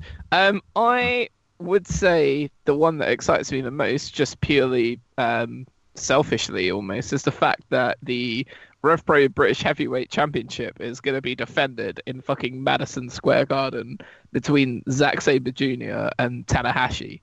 Like, what? Yeah, like, how cool is that? That is so crazy. Yeah, this is a, you know, it's a promotion that's just gone from strength to strength since Andy Corden came on me and Mark's old podcast. Uh, which, Which, I is think the- is the, is the like the second or third time you've managed to shoehorn that into a grapple. hey, I was getting jealous of how often Mark's new show was getting mentioned, so I just thought I'd bring one up from the past. Um, but yeah, that is a really, really cool moment. And yeah, is there any way that Naito v Ibushi isn't going to be like a minimum four and a half stars? I think it will be great. Is So- there any way that anywhere where these two don't uh, fucking kill each other and someone gets land dropped on their head? Because um, I'm I'm all but guaranteeing that we're going to see that middle rope pile driver again. God, yeah, Uh, Billy Bully Ray's open challenge. Uh, that's Juice Robinson now confirmed. Yeah. Oh, is it? Mm-hmm. Yeah. I was gonna say Ishii, but okay. No, I'm Yeah, hoping that's what Ishii just Ishii just kills everyone in the Honor Rumble now. Things crossed. Yeah. Yeah, I mean, fucking cheeseburger is in there, so yeah, I hope he kills everyone. Uh, let's move on to WWE. There are two big shows of the weekend. Uh, first, NXT. Uh, and NXT is one where like they've slowly been putting together um, a, a pretty damn good card, and they uh, they benefit from having just a like a, a, shorter show than WrestleMania by half, and by having you know f- four to six matches that are pretty well thought out and are the shows are always good. So let's talk about NXT Takeover. Uh, the WWE UK Championship will be defended on this show in one of the matches of the week I'm looking forward to. If this gets time, it could absolutely steal the show, and it's Pete Dunne against Walter. How stunning that one of the most anticipated matches of the weekend has had one of the most simple builds uh, and is in no way been convoluted. It's just very black and white um, what this match is, what this build is. Um, and in fairness, about 80% of uh, the simplicity of this build is the fact that Walter's only been in the company for a couple of months. So, you know, everything that you know about Walter going into this is really kind of based off of what you know of him before coming to uh, NXT. So you can't really give the WWE credit for that, but also they haven't done any. They, you know, he has come to NXT UK and he is Walter as you know him. So uh, you can at least give them that that they uh, they haven't you know done anything to change him other than call him the fucking Austrian anomaly, which is one of the mm. more uh, mind numbing. Yeah, yeah. Uh, attempts at using alliteration to describe a wrestler. But this should be uh, just fucking awesome. Um, it, it, does feel like Dunne has kind of cooled off a little bit um, with the introduction of the the UK brand. Um, I know a lot of people people went into the uh, Coffey match at Blackpool Takeover. I was one of them that did enjoy that match. Um, but I expect that this is going to be uh, something that gives that title a little bit more of uh, of a platform uh, after Dunne and, and Bates stole the show a couple of years ago, um, and I I guess they'll they could put it on Walter and move Dunne over to NXT or even main roster. Who knows like what the hell they're going to do with some of the the kind of more notable UK guys, but. Um, you know, Dunne's had a really long run with this belt, and if you're going to lose 21, is the guy to lose it to. Yeah, Jack, uh, this is a battle of two men. One who had run Roughshod over Progress, uh, your local promotion, a couple of years ago, and one who is currently running Roughshod over the Progress roster. Uh, I imagine you're looking forward to this one quite a lot. Yeah, it's great. it, it is just essentially a Progress match. Um, and that's really really cool in in my head. I the only thing that I will say is that I don't know how receptive a WWE NXT crowd would be to Walter's style of wrestling. Mm. Like, I mean, I'd imagine there's going to be a hell of a lot of like international fans there who will be really high on Walter, but like a couple of people who uh, got kind of more mainstream taste in wrestling I know that that watch it they're like oh this water guy I, I don't get it. And I'm like like what is there to get? He kills people like that he's angry. He's the Austrian anomaly for God's sake. Um so I don't I don't know if that might be a bit of a stumbling block but uh, I reckon if they give this match time then yeah it could be fantastic. So yeah very much looking forward to seeing this one Barry, uh, another promotion that that has ties to both these men is OTT. We've seen uh, some of the best of Pete Dunne in OTT. We have just finished the the greatest long running angle that company ever produced with Walter and Devlin. So I imagine this one is also on your radar. Of course, yeah. I'm really looking forward to it. You know, I, I Pete, yeah, Pete has cool a lot. I'm kind of ready for him to transition to NXT full time so we can get on a brand with a little bit of hmm. notoriety. This feels just, like the match, doesn't it, where he, he drops the belt. Feel, and true to every other promotion he's been in, I feel like Walter's winning and he's running roughshod uh, for the foreseeable future, which I think might add some juice to NXT UK. Because look, that angle has worked everywhere else that, that it's been done.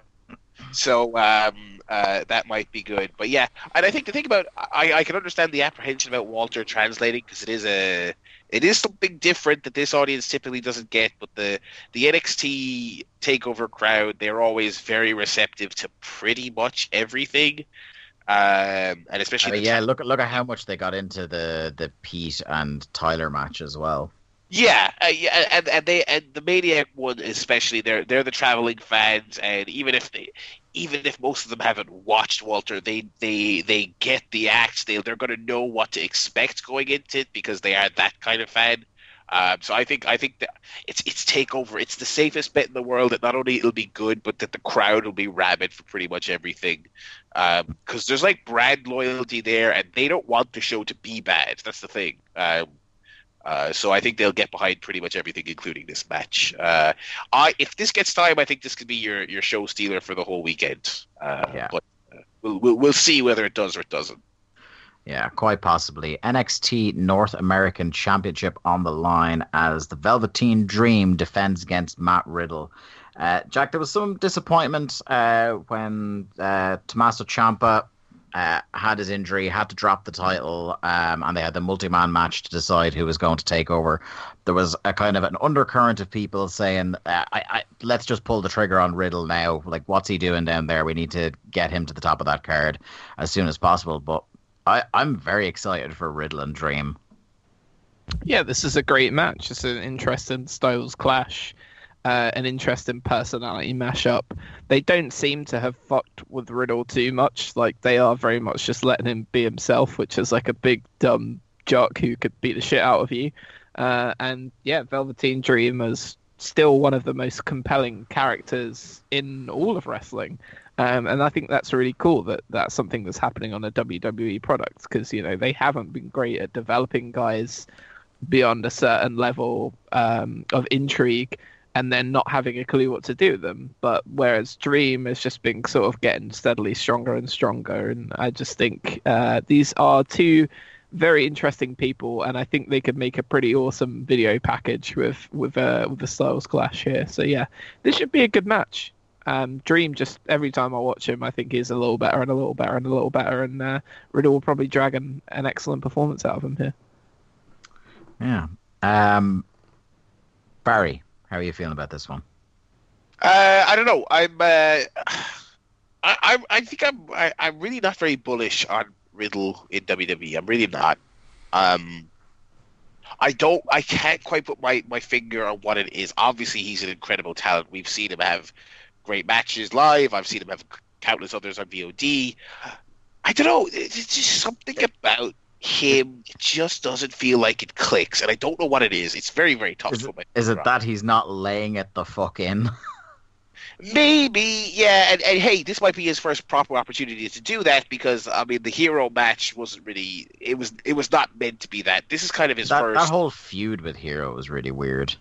Yeah this this is this is like going to be a, I think this will be a proper takeover match and i'm, I'm hoping and I, I do expect it'll be quite good. Um, yeah, maybe things will make a bit more sense after after this match. But uh, certainly interested in the, in the direction they go with the result because it's like Riddle is obviously the hot new star.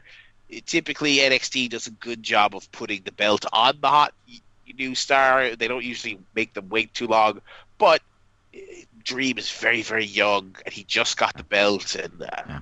I don't know if it's the right time to take it off him. So uh, I, am curious to see where they go in terms of the finish on this one if Riddle wins, part of me is just going to become automatically terrified for the next few days that Dream is getting called up. Uh, yeah, I think that's that's looming as well, sure. Um, considering how long ago there was talk that they were considering it, uh, I, would personally worry. Uh, Mark, how are you feeling about this? Uh, yeah, I mean, it's a coin flip on on who wins, uh, and that's good. It it adds um, an element of it, it makes this match compelling because this can go either way, and you can make uh, strong arguments for either guy to uh, either win or retain this belt.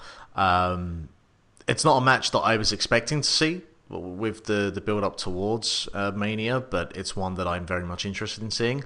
I definitely echo the sentiments of Barry in regards to Riddle and his time in NXT so far. Um, I think I've said it once or twice that there's there's heavy elements of the WWE presentation of RVD in Matt Riddle.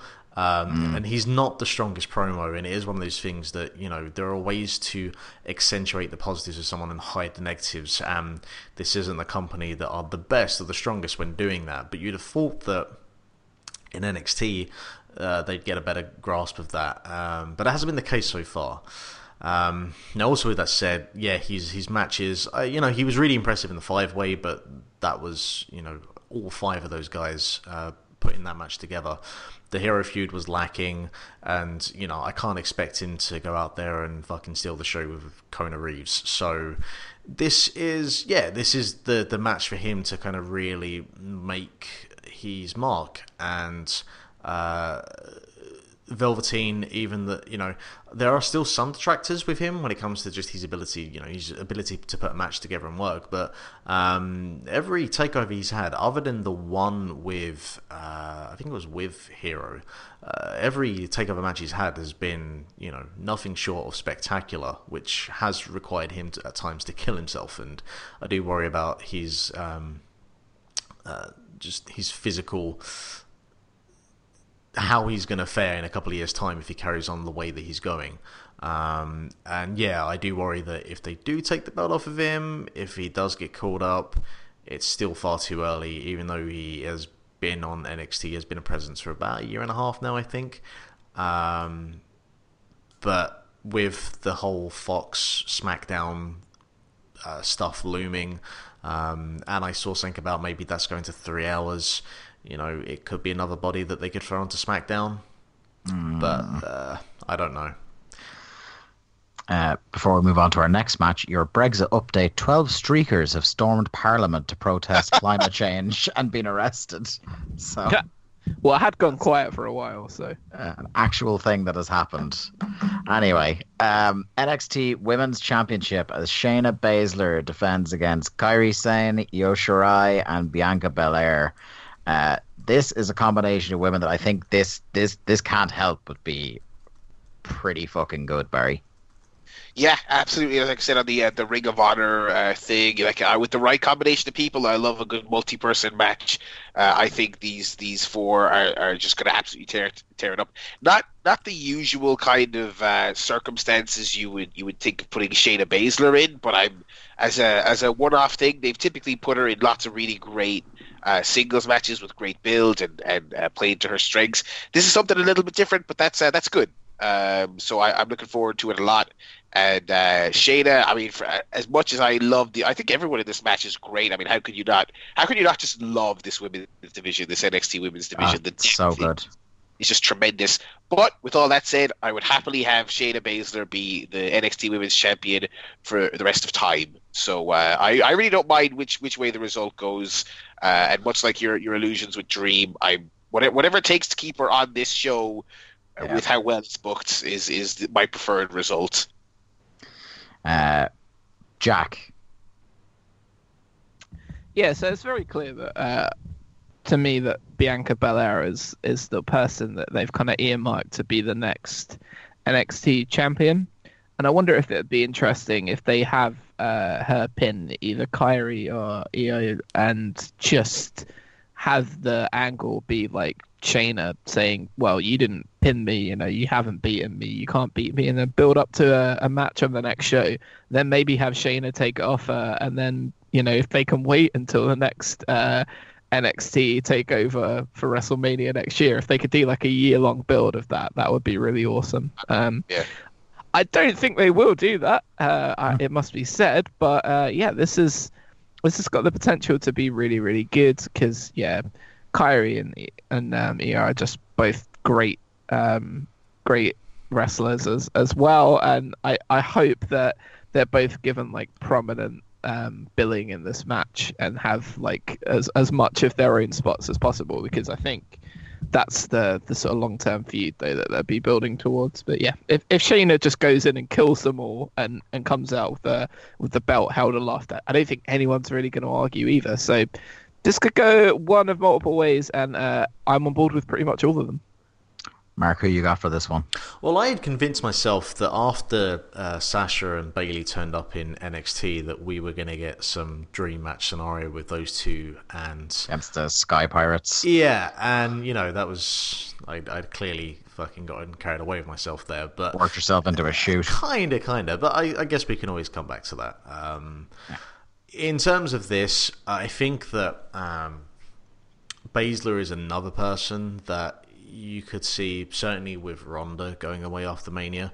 uh, I think would now be kind of the ideal time to bring her up. And like she's uh, what 36, 37, or she's on the wrong side of, of, of her 30s. So if you want to get as much out of her as you can, uh, I think now is is is the best time to do it. So I could see one of the other three going with it. I, you know, Kairi's already had the belt. Um, I think that Bianca Belair is still a little. She's still, you know, get finding her way.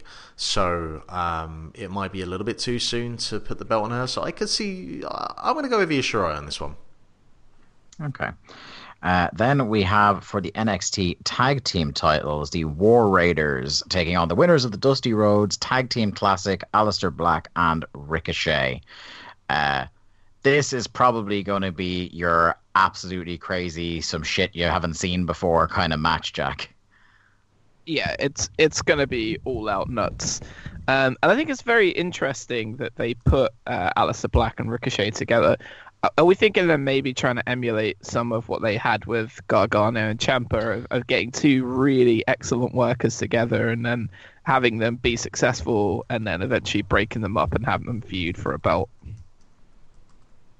I, I mean, the one of the, the most compelling conspiracy theories I've seen in a long time, trying to explain why that, that pairing uh, was the idea that it was a way for Triple H to get Ricochet onto the main roster and bypass 205 Live, which, if that is the reasoning behind it, the man is a fucking genius.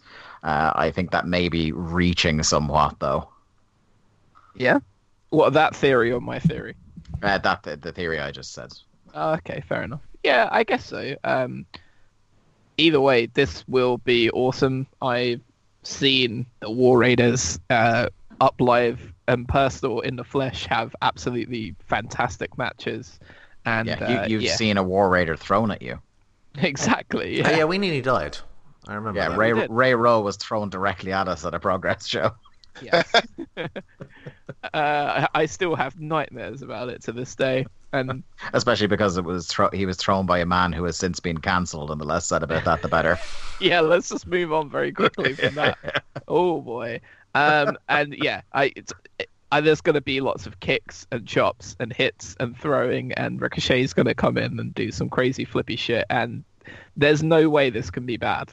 Is is is pretty much my sentiment for every single match on this show. I don't know what you guys think, but like you look at this and you just think, oh, there's there's nothing here that is of subpar quality. They've got five matches and they all look brilliant. Uh, Barry, tag team title match. I, I think the obvious thing to predict would be War Raiders retaining because it seems like Black and Ricochet are, are going to be waving goodbye after this. Uh, yeah, I, I think so, and they're going to get a. Uh, but I think they'll get an, an excellent match on the way out, and it'll uh, further help to uh, to cement the uh, the War Raiders. Uh, yeah, I'm, I'm looking forward to this one uh, quite a lot. Uh, the main event of NXT Takeover for the N- the vacant NXT Championship. Uh, thing, uh, after Tommaso Ciampa's injury, two out of three falls. Johnny Gargano versus Adam Cole. Now I know that kind of a lot of people over the course of the Tommaso Ciampa feud that to some it, it's real marmite sort of a feud. A lot of people thought it went on too long. A lot of people were kind of berating people who weren't watching it week to week because some people were saying that their kind of uneasy alliance made no sense, things like that. But I think these two guys in the main event of a takeover show I think it's fucking safe as houses that they're going to have a very good match, even for all Adam Cole's detractors as well. He's a guy who you put him in the big spot and he will deliver. The man put himself through fucking agony. th- I think it was this time last year in that match with Aleister Black where he took uh, some horrendous bumps. Um, but yeah, I, I'm personally really looking forward to this one. I think people are sleeping on this one as as a potential really really good match. Mark. Yeah, and I think that the the crowd is going to be really up for this one, um, partially because you're guaranteed to have a new champion. Yeah. Um, I I don't know how the crowd is going to react though in terms of the the heel face dynamic because even though Adam Cole has been a heel since he's been in Yeah. the company, he's pretty much been cheered the entire time. Yeah, as he, he's he's also Adam Cole. uh, Like, yeah, baby. Um, and Gargano's in this kind of weird place where you know he is back to being a face, um, but we don't get the payoff of him and Ciampa, and I can I could see him ending up being the heel in this match, even though that's just not the way that this program is being designed, and you can just go back to the face off these two had last week to see clearly, you know, who is the good guy and who's the bad guy here. But at the same time, Gargano is one of the better baby faces you will see in terms of drawing a crowd into him. Um, but I do think that he has he has a lot going against him just because of the um, I don't know, that kind of NWO cool factor, if you want to use that uh, to describe kind of how the Undisputed Era have been since they um, have been a part of NXT. Uh, I think would I say it's it's it's almost a virtual lock that Cole is going to win this match, um, regard Yeah. whether it be because Gargano's going to go up or just because he's just it's not his story to win the belt. Um, and if it was, it would have been against Ciampa, and I don't think you could do it could do it under any other circumstances. Uh, and I think that they could go off after this. Like Gargano could come up and they could do a whole thing with the Undisputed Era and kind of them splintering into two separate factions, or you know, however they want to do that. And I think you can run with that for the next six months. Are you pitching a return of the core? I'm, I'm not. No, I am. No, uh, I'd be Bring pitching. back. I'd be pitching the return of Red Dragon, and or maybe we could get I don't know, no remorse, no no more, no more, bleh, No Remorse Corps, I guess. Yeah. Um, Barry. Uh, yeah, I, I I would echo a lot of what, what Mark said. I, I I don't think it's Gargano's time. I, it doesn't feel like the right way to end his story.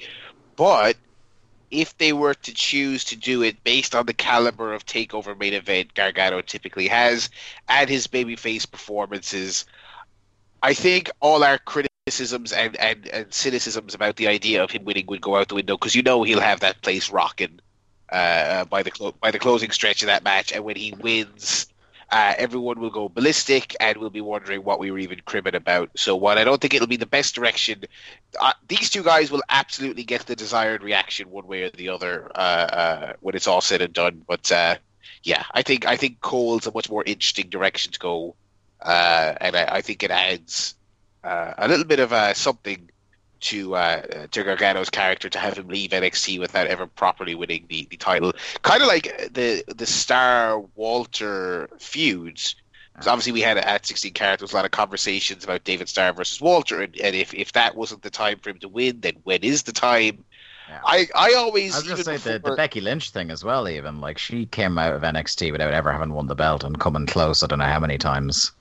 Yeah, and- that that was a, that's another great example. Is like and, and with the, the the Starr thing prior to to this year when everyone was certain he was going to win, I always thought he would never win. I always thought that was going to just be a character trait he brought with him through his entire career, and I think Gargano kind of the same. I mean, I think he'll probably. Actually, I shouldn't say he'll have more main roster success than than NXT. I don't want to go crazy, uh, but you know I can see him Straight being to a champ. 205. Yeah, yeah. I, I don't know what I was thinking on that one. Without, Uh, without Ciampa, I am worried.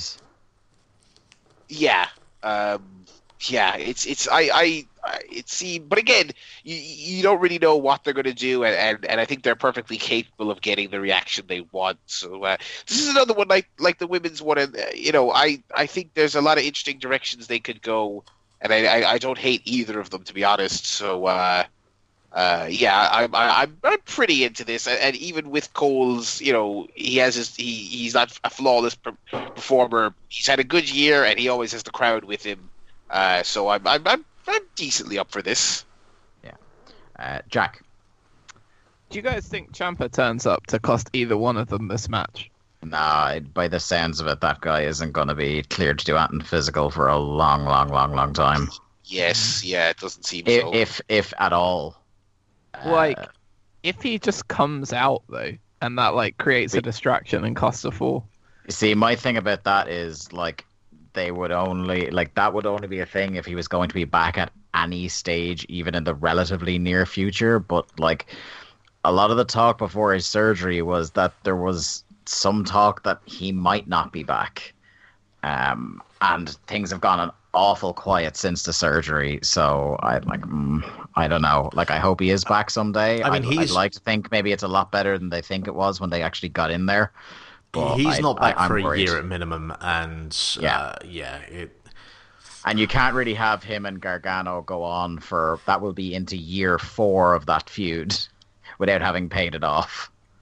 Yeah, but that would, to me, it would be cool if he showed up and actually cost Cole you're think- the belt, Again, and then and then he just points at at, at Johnny Gargano and just says Yeah. like, but That's- then like you have that angle and he can't fucking do anything for at least a year after that. yeah. I, mean, in it's fairness, all that's how he speculative. started this feud. he smacked uh, Gargano and then was gone for about eight to nine months. Yeah, but to be fair, that wasn't the you know what I mean? They didn't know that at the time. This time they fucking have a good idea he's gonna be out for a long time, you know? Um yeah, Yeah. I I would be skeptical on that myself anyway. Yeah, but then so yeah, maybe then it, to me the only other thing to do then is just Johnny just never wins the belt. it's a shame because this probably was going like if if they were ever going to pay it off, this probably was it. That was the payoff, yeah. Yeah. No doubt in my mind. Um, but anyway, we, we shall move on from NXT to theoretically the main show of the week, but with the exception of a, a couple of notable matches, probably one of the ones I, I'm least hyped for, and that is WrestleMania itself. Um, I always get into it on the night because it is that special. Like there's somewhere ingrained in our DNA as wrestling fans that WrestleMania is a bit special. Um, so so there is that. But uh, Dave, do you want to make a bet now how many times I'm going to fall asleep during this show? Once and you won't wake up. No, no. In fairness, I do. I That do, sounded ominous. I do a pretty Yeah. good job of waking Yeah, up that's a- usually before like the main event. Yeah, except that one time that we were live tweeting E3 and you missed the entire Sony conference. Ah, I probably didn't miss much. You- Mark was literally getting punched and he didn't wake up. Um, but you will be getting punched for the main event of this to make sure you're up. I'll make damn sure of that. That's fair. Um, let's go. Uh, this is any number of ways you can tackle this. Um, let's take the two battle royals together: uh, the Andre the Giant Memorial Battle Royal and the Womandre the Giant Battle Royal. Um, announced Is that what the. they're actually calling it? No, I fucking wish. oh, that would be so good if it was. Oh, I wish. Um, I'm now sad that that's not happening. Annou- uh, names announced for the Andre the Giant Memorial Battle Royal include Braun Strowman, Andrade, uh, Michael Che, and Colin Jost from Saturday Night Live. God. Why Uh, not? le- because of the, the the inspiring level of apathy, let's go to Barry first. Yeah, I so I don't watch Raw. I watch the highlights of Raw on YouTube most weeks. Um, SmackDown, I actually watch the full episodes kind of intermittently. I'll skip a week or two, but I, I try watching. Uh, watching the the YouTube segment with Braun and the Saturday Night Live guys. I mean, fucking hell, what have they done to that guy? Because he's still like. Braun, I'm a big scary badass. Come get these hands. But he's saying it to these Saturday Night Live geeks, and he's saying, "Come meet me in the battle royal, the pre-show battle." What? Oh my god! And the thing is, I wasn't even really that big on Braun as a as a top guy when he was hot. But like, looking at looking at his place on this card, I mean, Jesus! It's, I blame brutal. Will Ferrell and John Reilly for putting him in that truly fucking hideous Sherlock Holmes movie. I thought you were going to blame. Oh, I thought you were going to blame his partner Nicholas. oh. that that movie was in and out of the theater so fucking fast I couldn't even see it. Um, Yeah, and I, I, I've been waiting for the moment that someone else has seen it just to see if they get the same pop that I did when Braun Strowman turns up for literally no reason other than the fact that, that at some point they're in a boxing gym Is- and then they it- decide it decide even- Will Ferrell needs to have a fight and they turn around and they're like, uh, how about you? And then it's Braun fucking Strowman. So even less reason than when that was it the Assassin's Creed concept art had Brock Lesnar in it. Remember that? Did it really? Yeah, I, I'm gonna I'm gonna look that up uh, and and share it in the chat. There was like uh, I think it was for Syndicate before it was actually given a name. The, that was the one in Victorian London, wasn't it? yeah, Yeah, there was a picture that clearly had it was clearly Brock Lesnar. Let's see. I, I, I will look it up. Um, They still haven't anyway. topped Nathan Jones in Mad Max. That's all I'm going to say. I, it's quite How- hard. To... How dare you disrespect the Colossus of Boggo Road, my friend? No, no, that's what I'm saying. He, he that was the finest performance by a wrestler in a film to this date. Uh, I'm pretty sure Daniel Puder was like an extra in a movie once. So Mark, Mark, as you're talking, um, two battle royals. One has a couple of comedy writers announced, uh, and the the other kind of like the most. I even text you during the week going, "Are they fucking doing this match, the the women's battle royal?" And apparently they are. Um, I mean, you have to imagine As- Asuka's winning the women's battle royal. Like, is it, The least they can do. uh, you know, it's uh, am I that mad for for going out on a limb and saying that like she should fucking win that match and she should win it in about three minutes, be done with it, and go put her feet up and watch that main event and be like, what the fuck? Um, I was half convinced that they were actually going to put her in the main event, um, and uh, you know, I know why they didn't. Uh, I th- that whole fucking. Um, we'll get to the main event and, and how they've got there, um, but Asuka really got shafted here, and Yeah. she deserves They so should- much yeah, more. but to they be should fair, call it the I- "We're Sorry We Love You" Battle Royal and just have it all be about Asuka. Yeah, I also sympathize the like I, I sympathize her to some extent, but I'm also like I don't know if she would have been worse served being put on like in a stone cold SmackDown title match in the Or middle of Bella. the You're show. booking her against Stone Cold. yeah, oh well God, now, yes. oh now, yes. Honestly, That- like it would have probably have been better just to not have had her on the card. Yeah, and like I, I, I guess in that case, you know, why not? You know, it's your biggest women's match in the history of the company, so why not throw everything at the wall? The the booking of Asuka just hasn't really worked. Like even when they got behind her, they didn't get behind her on the main roster. You know what I mean? Yeah. Um, I feel like they just got distracted by uh, Ronda and what they completely, utterly weren't expecting from Becky just being the fucking biggest thing in, in the actual company, let alone the women's division. Like, yeah, do no we think? problem with selling the company? Yeah, like it. uh, No one saw that coming, and they, I think they were just completely thrown as to what they were supposed to do with Asuka after Yeah. that. So my investment in these two matches is purely on Asuka should uh, win the women's rumble, and I, I just could not care about the men's one at all. Yeah, I, I like I, a lot of people have said Andrade, but you know that that battle royal is such a fucking albatross around the neck of who yeah, wins if it. If it meant anything, then sure. that he's best probably- he's, he's best off just getting eliminated off screen really Guys, guys, Rob Gronkowski just retired from the NFL. Yeah, uh, That's yeah. all I'm gonna tell you. um jack i i would have As, uh, Asuka and andrade would be my picks what do you think of these pair of afterthought battle royals Um, I'd have Rob Gronkowski. Yeah. Uh, With the women's and and um, let me think. Anyone. Did you say win the women's one? Oh, Dave. In fact, I would have Rob Gronkowski win them both. Double down on the Gronk, and then he spikes both trophies at the end of each one. And then Uh, never shows up in WWE again, and nobody just like the, questions it just becomes the Shaq thing again he shows up once in the battle royal and then never again Was Shaq actually in that battle royal, or did I yes dream that? myself and jack were or myself and mark were there present when Shaq was in the battle royal and they accidentally When they, flashed remember when they spoiled his entrance because Yeah. they showed his oh yeah name? Barry, you were there as well God, that show sucked. Fucking hell! They, I can't even get a Shaq cameo in peace. Oh, mate. Oh, so battle royals out of the way. Uh, let's go to duh, duh, duh, the cruiserweight championship as Buddy Murphy defends against Tony Nese.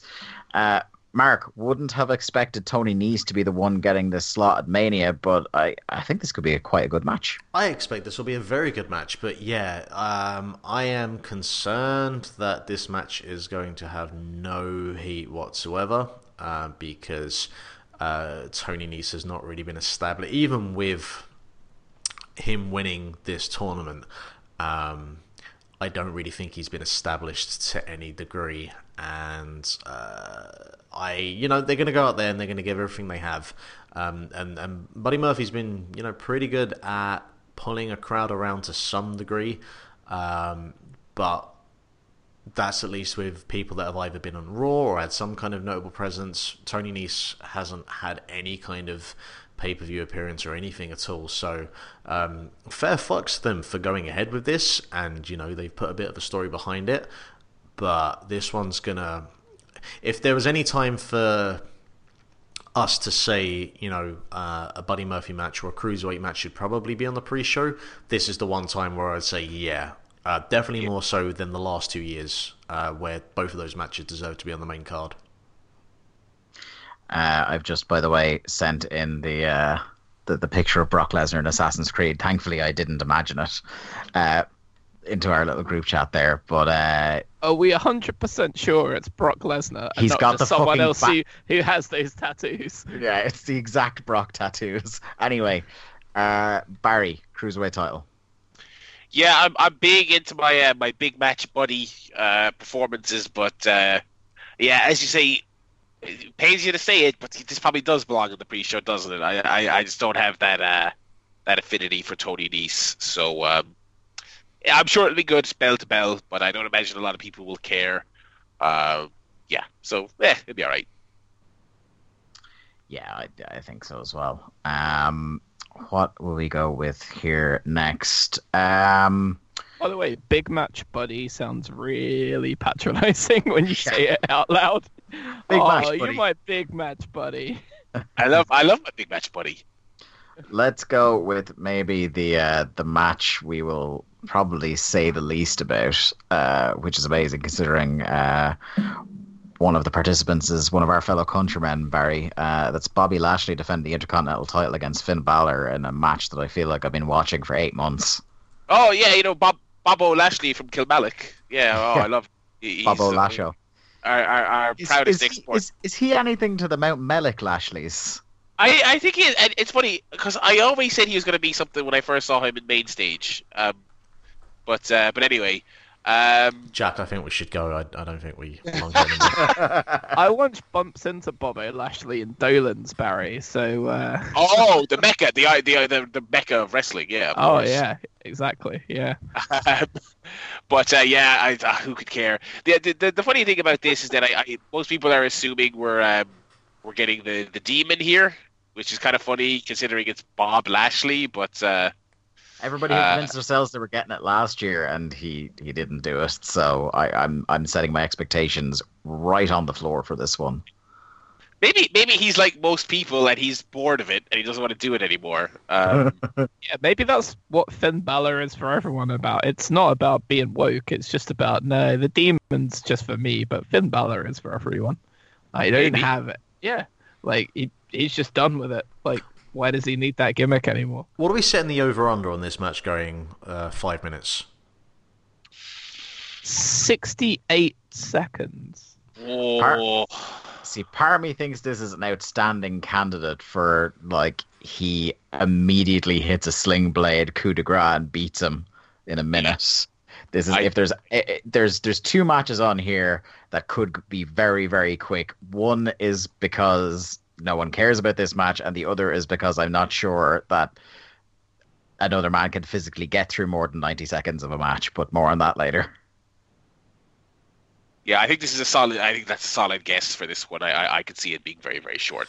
And also, what just, I mean, we think about, you know, uh, Lashley turned up on, it was the Raw after Mania last year, if I'm correct. Yeah. Yeah. Um, I don't think anyone would have predicted, because, you know, he had a, a, he was, he was pretty hot coming out of, of the end of his Impact run. And, uh, As he'd hot as you can be.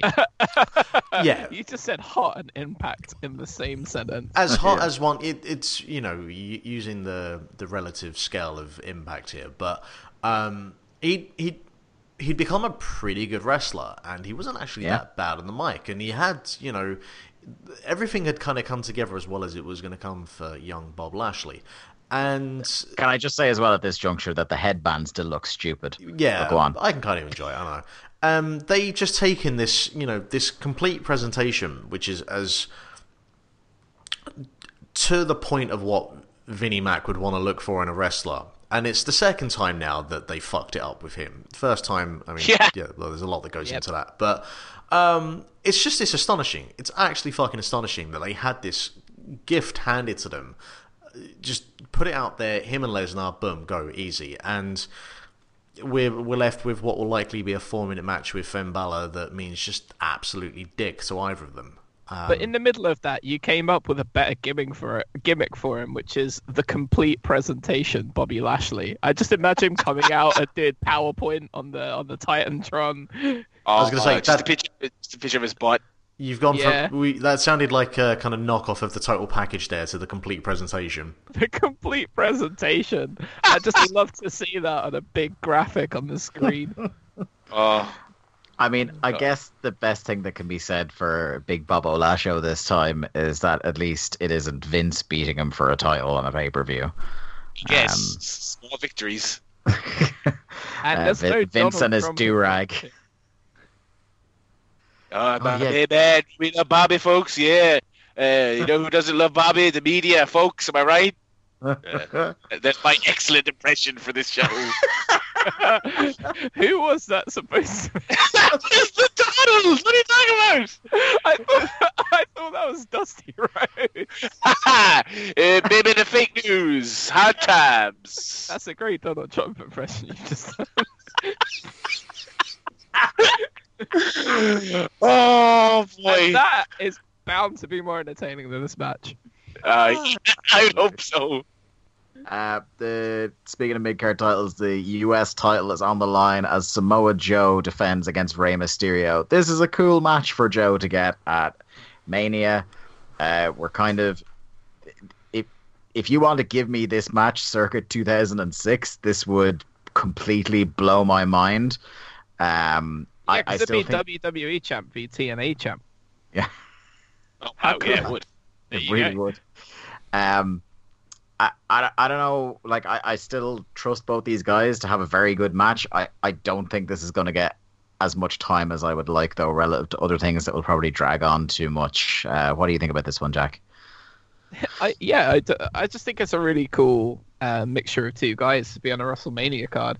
The, as you say, it, it probably isn't going to get a lot of time, and it's a little bit forgettable. And it might be something where you're on like CageMatch.net in like five years' time, and you're like, wait, Rey Mysterio versus Samoa Joe happened, and you just have no recollection of it. But you know, This, it's a this will of be the AJ Styles Chris Jericho, which we, the three of us also saw in person.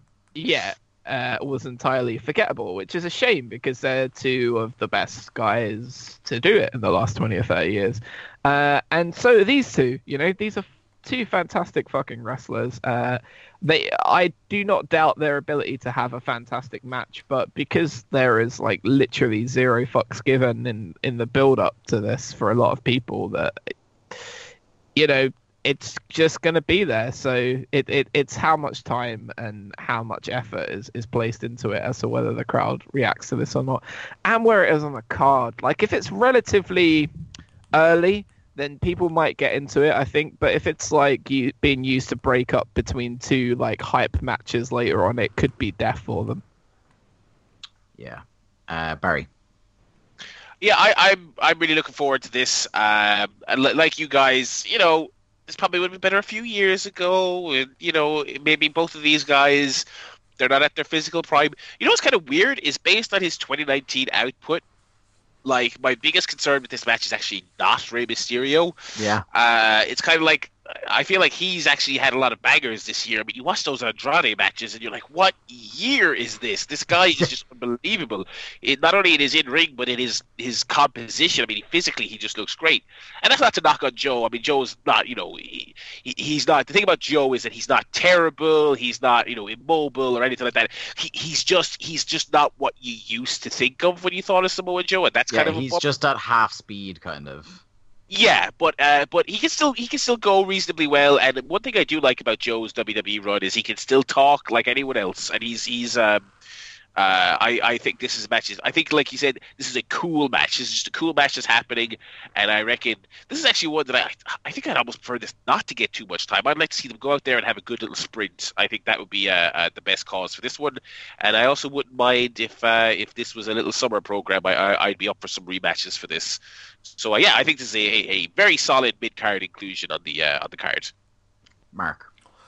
Uh, for me, the only thing uh, of note, really, and I agree with everything said so far, is that uh, we're into the third year of Samoa Joe being on the main roster, and this is finally the first time he's actually on a WrestleMania card. And you know, he was the the timing of the first year is what played into that, and then he was injured last year. Um, so I'm just kind of happy that he actually is going to be on a Mania show because um, you know, there's the whole crew of guys from TNA and Ring of Honor would be Daniel Bryan, AJ Styles, Samoa Joe, uh, and he's the one that hadn't had a chance yet. So, uh, and yeah, like what a what a, a, wonderful dream match to put together. And obviously, there is the whole it would have been better five, ten years ago. Um, it's a thing that you can have imagined that if uh, TNA had actually gotten to the, the, the place they could have, where you know, in 2005, you had Joe and uh, Liger for the X Division title at Bound for Glory. You could have imagined in, in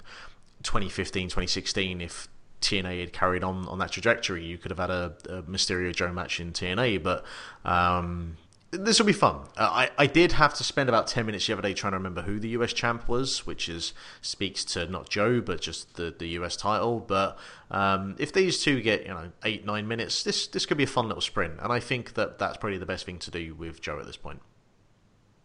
Yeah, uh, I would agree. Um, what have we got next? Yeah, okay. Let's let's just fucking talk about this one, and then we'll go back to the kind of not so not, not so interesting matches. Kurt Angle, one of the greatest wrestlers to have ever laced a pair of boots. Uh, one of my favorites of all time is having his retirement match in this show. He is wrestling big Barry Banter himself, Beach Ball Corbin. all right, I'm I'm to start this. I'm, I'm going to give you my hot take. No, no, I'm gonna I'm gonna give you my hot take because I might I feel I could be the the outlier in this one. I am perfectly fine with this match because Kurt Angle does not need to be in there for more than 90 seconds. And if you're oh, going to no. put him in there with someone who he can just bury because they have no purpose uh, to exist other than for being buried by Kurt Angle, Baron Corbin is the absolute perfect opponent for this. would he bury him or bury him? He would bury him. Um, yeah. He does not need to be in there with fucking Styles for eight minutes or Joe for eight minutes or whatever. Just get him in there, have the entrance, have the pop. Hopefully, he'll get the fireworks like he used to do. Fucking Olympic Slam, ankle lock, get this over within 90 seconds. I am actually, I am completely fine with this match existing as it does. Barry. I, I I would agree with that completely. Um, I think they might swerve us. I think they might do a John Cena match. Yeah, but you do, I, I reckon. But if they do, I reckon even that will also be pretty damn short and not anything to write home about. So it's kind of much of a muchness to me. I think. Uh, but yeah, I, I, I, think it'd be I think it'd be a much more like it, I, I think the thing that has people disappointed is that he's going up in short TV matches against like any number of people that it would have been nice. But I, I totally get Mark's side of things as well, and uh, I, I do think it'll be a night, a much nicer send off than just having the Baron Corbin match be over in ninety seconds. If Kurt's last match in WWE is the same match that was John Cena's first match in WWE. Yeah. yeah, there's that romanticism yeah. to it. I mean, we should be grateful just because of the way this weekend has gone that he didn't go up against either Hornswoggle or Martina. So, uh, more... Nick... imagine? Oh, Nick Gage or Nick Gage. Or Nick versus Gage. Kurt yeah. Angle versus Brimming Barry Breadbasket. Murder, oh. death, curse. oh. Jesus Christ. Yep. Someone needs to take Bastard Barry Ballbag out of this match and just yeah. Like the only other thing I could have seen is if uh, they'd given it time to do some sort of build up and if they actually had any uh, saw any value or stock in him is if they'd done Angle and Gable and you know yeah. given Gable the rub that way, but that was never going to happen. So no, instead you're getting bleeding Barry bollocks all over your face. Uh, In fairness, he let's got go- one of the bigger pops when he won the battle royale when we uh, we saw that live. So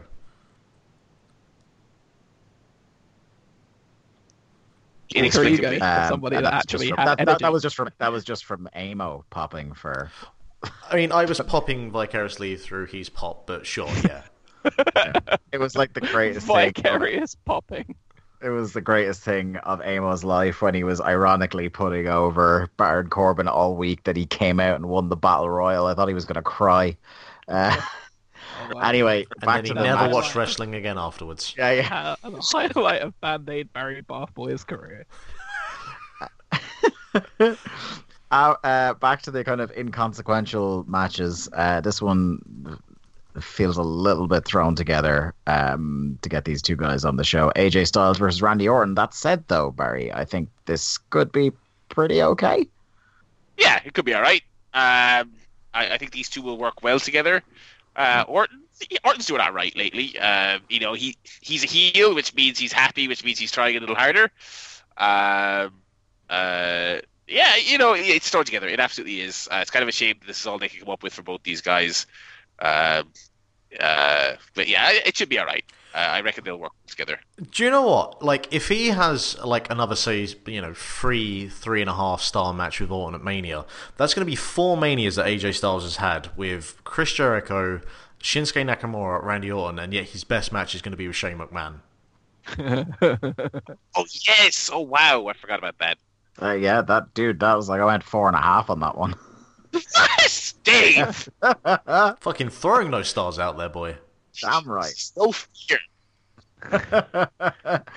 um, speaking of Shane McMahon, Is is that it? Is that we have an AJ and Orton? Yeah, like Yeah, by the I mean- way, AJ versus Randy Orton could headline WrestleMania. Like if they Yeah. built it correctly, that could be the headlining match. Ah, maybe five years ago. I don't know about now. No, I'm talking about now. These Uh, guys are still both mm. really good in the ring. yeah, but I I don't know. I about mean, I might have them main event of WrestleMania Backlash. anymore. Yeah, this Why could be a, a Money in the Bank main event.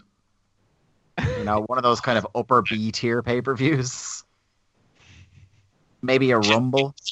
no love for his his EWR here. This is Yeah. this is very very harsh for the two guys. y- you know what? If Baron Corbin was in this fucking match, guys, seriously, you'd all be wrong. He'd I'm not sure all what of your you. defense is there, but okay, Jack. He would show all of you. Jack's Jack's gonna sidebar into burying Tetris Effect again. Now, a bit of hit all the high spots. Oh, dear. I mean, I'll be back on his side with that, but anyway. Um, as I said, speaking of Shane McMahon, uh, the the greatest wrestler in the world, Shane McMahon, uh, competing for I I, I don't know against the Biz. It, who would have thought this would be the legacy of Crown Jewel? This match, uh, I'm going straight to Barry. yeah, l- listen. I don't, I don't hate this. I, uh, we don't want to listen. No, you, No one you're does. yeah, listen. Um, I wa- SmackDown this past week. I thought Shane's um promo was good, and he's typically been so bad since he's been back promo wise. I think he's a much better heel than a face. Um, part of that is because I just don't want to watch him, but that's fine. Um, and I have to say, after their their previous disastrous attempt, um, I think Miz is is coming off better in this babyface run uh, than I would have expected, and certainly much better than his whatever it was, twenty twelve or thirteen or whatever year that was they tried with him. He Uh, himself has now- thankfully set the bar for himself as a babyface quite low. I remember watching him in the pre-show at Mania 13, uh, Mania 2013 against Wade Barrett as yeah a face. I actually saw that Was live. that- Fucking hell! So I A- and you saw him. You saw him. And I watched him defend the fucking title against John. Oh, Jesus. you did. Yeah, you Oh did. Oh boy. Oh god, there's been some shit at Mania over the last couple of years. I really am. Usually, I'm, once he's been out. I'm a fucking mania albatross. I really am. Yeah, you gotta you gotta stop going to these. I'm, Uh, I'm fucking. I've had my fill. I'm good. Just mania albatross. wow. I I am. I'm all about this. Well, not. No, I will retract that immediately. I'm not all about this. Are you all about this? I just, Of course, I of was course of one sentence you realized you went too far. Yeah, I because I was putting over the SmackDown segment. I will stop short of saying I did think it was ridiculous that Miz beat up like ten men on his own. I'll never buy Miz as a badass, but but that aside, I think this is good. I think the stip is for for the match they're going to have. It's probably perfect. It's falls count anywhere. They'll do loads of mad shit. Shane will do some crazy shit. I actually think Miz will do some crazy shit. Um, and I I think this will be um, a match that gets over pretty well with the crowd. Um, yeah, I, I'm, I'm relative to some of the other stuff on this card. I'm, I'm reasonably into this. I'll say that. One. I, I am all for Shane McMahon to do a shooting star press off of some side of the fucking off the Brooklyn Bridge that they'll probably have up, and for Miz to do a blade job like on a Jay Briscoe type of level. If I get those two things, match of the year. I really don't want a blade job from the Miz. Just saying.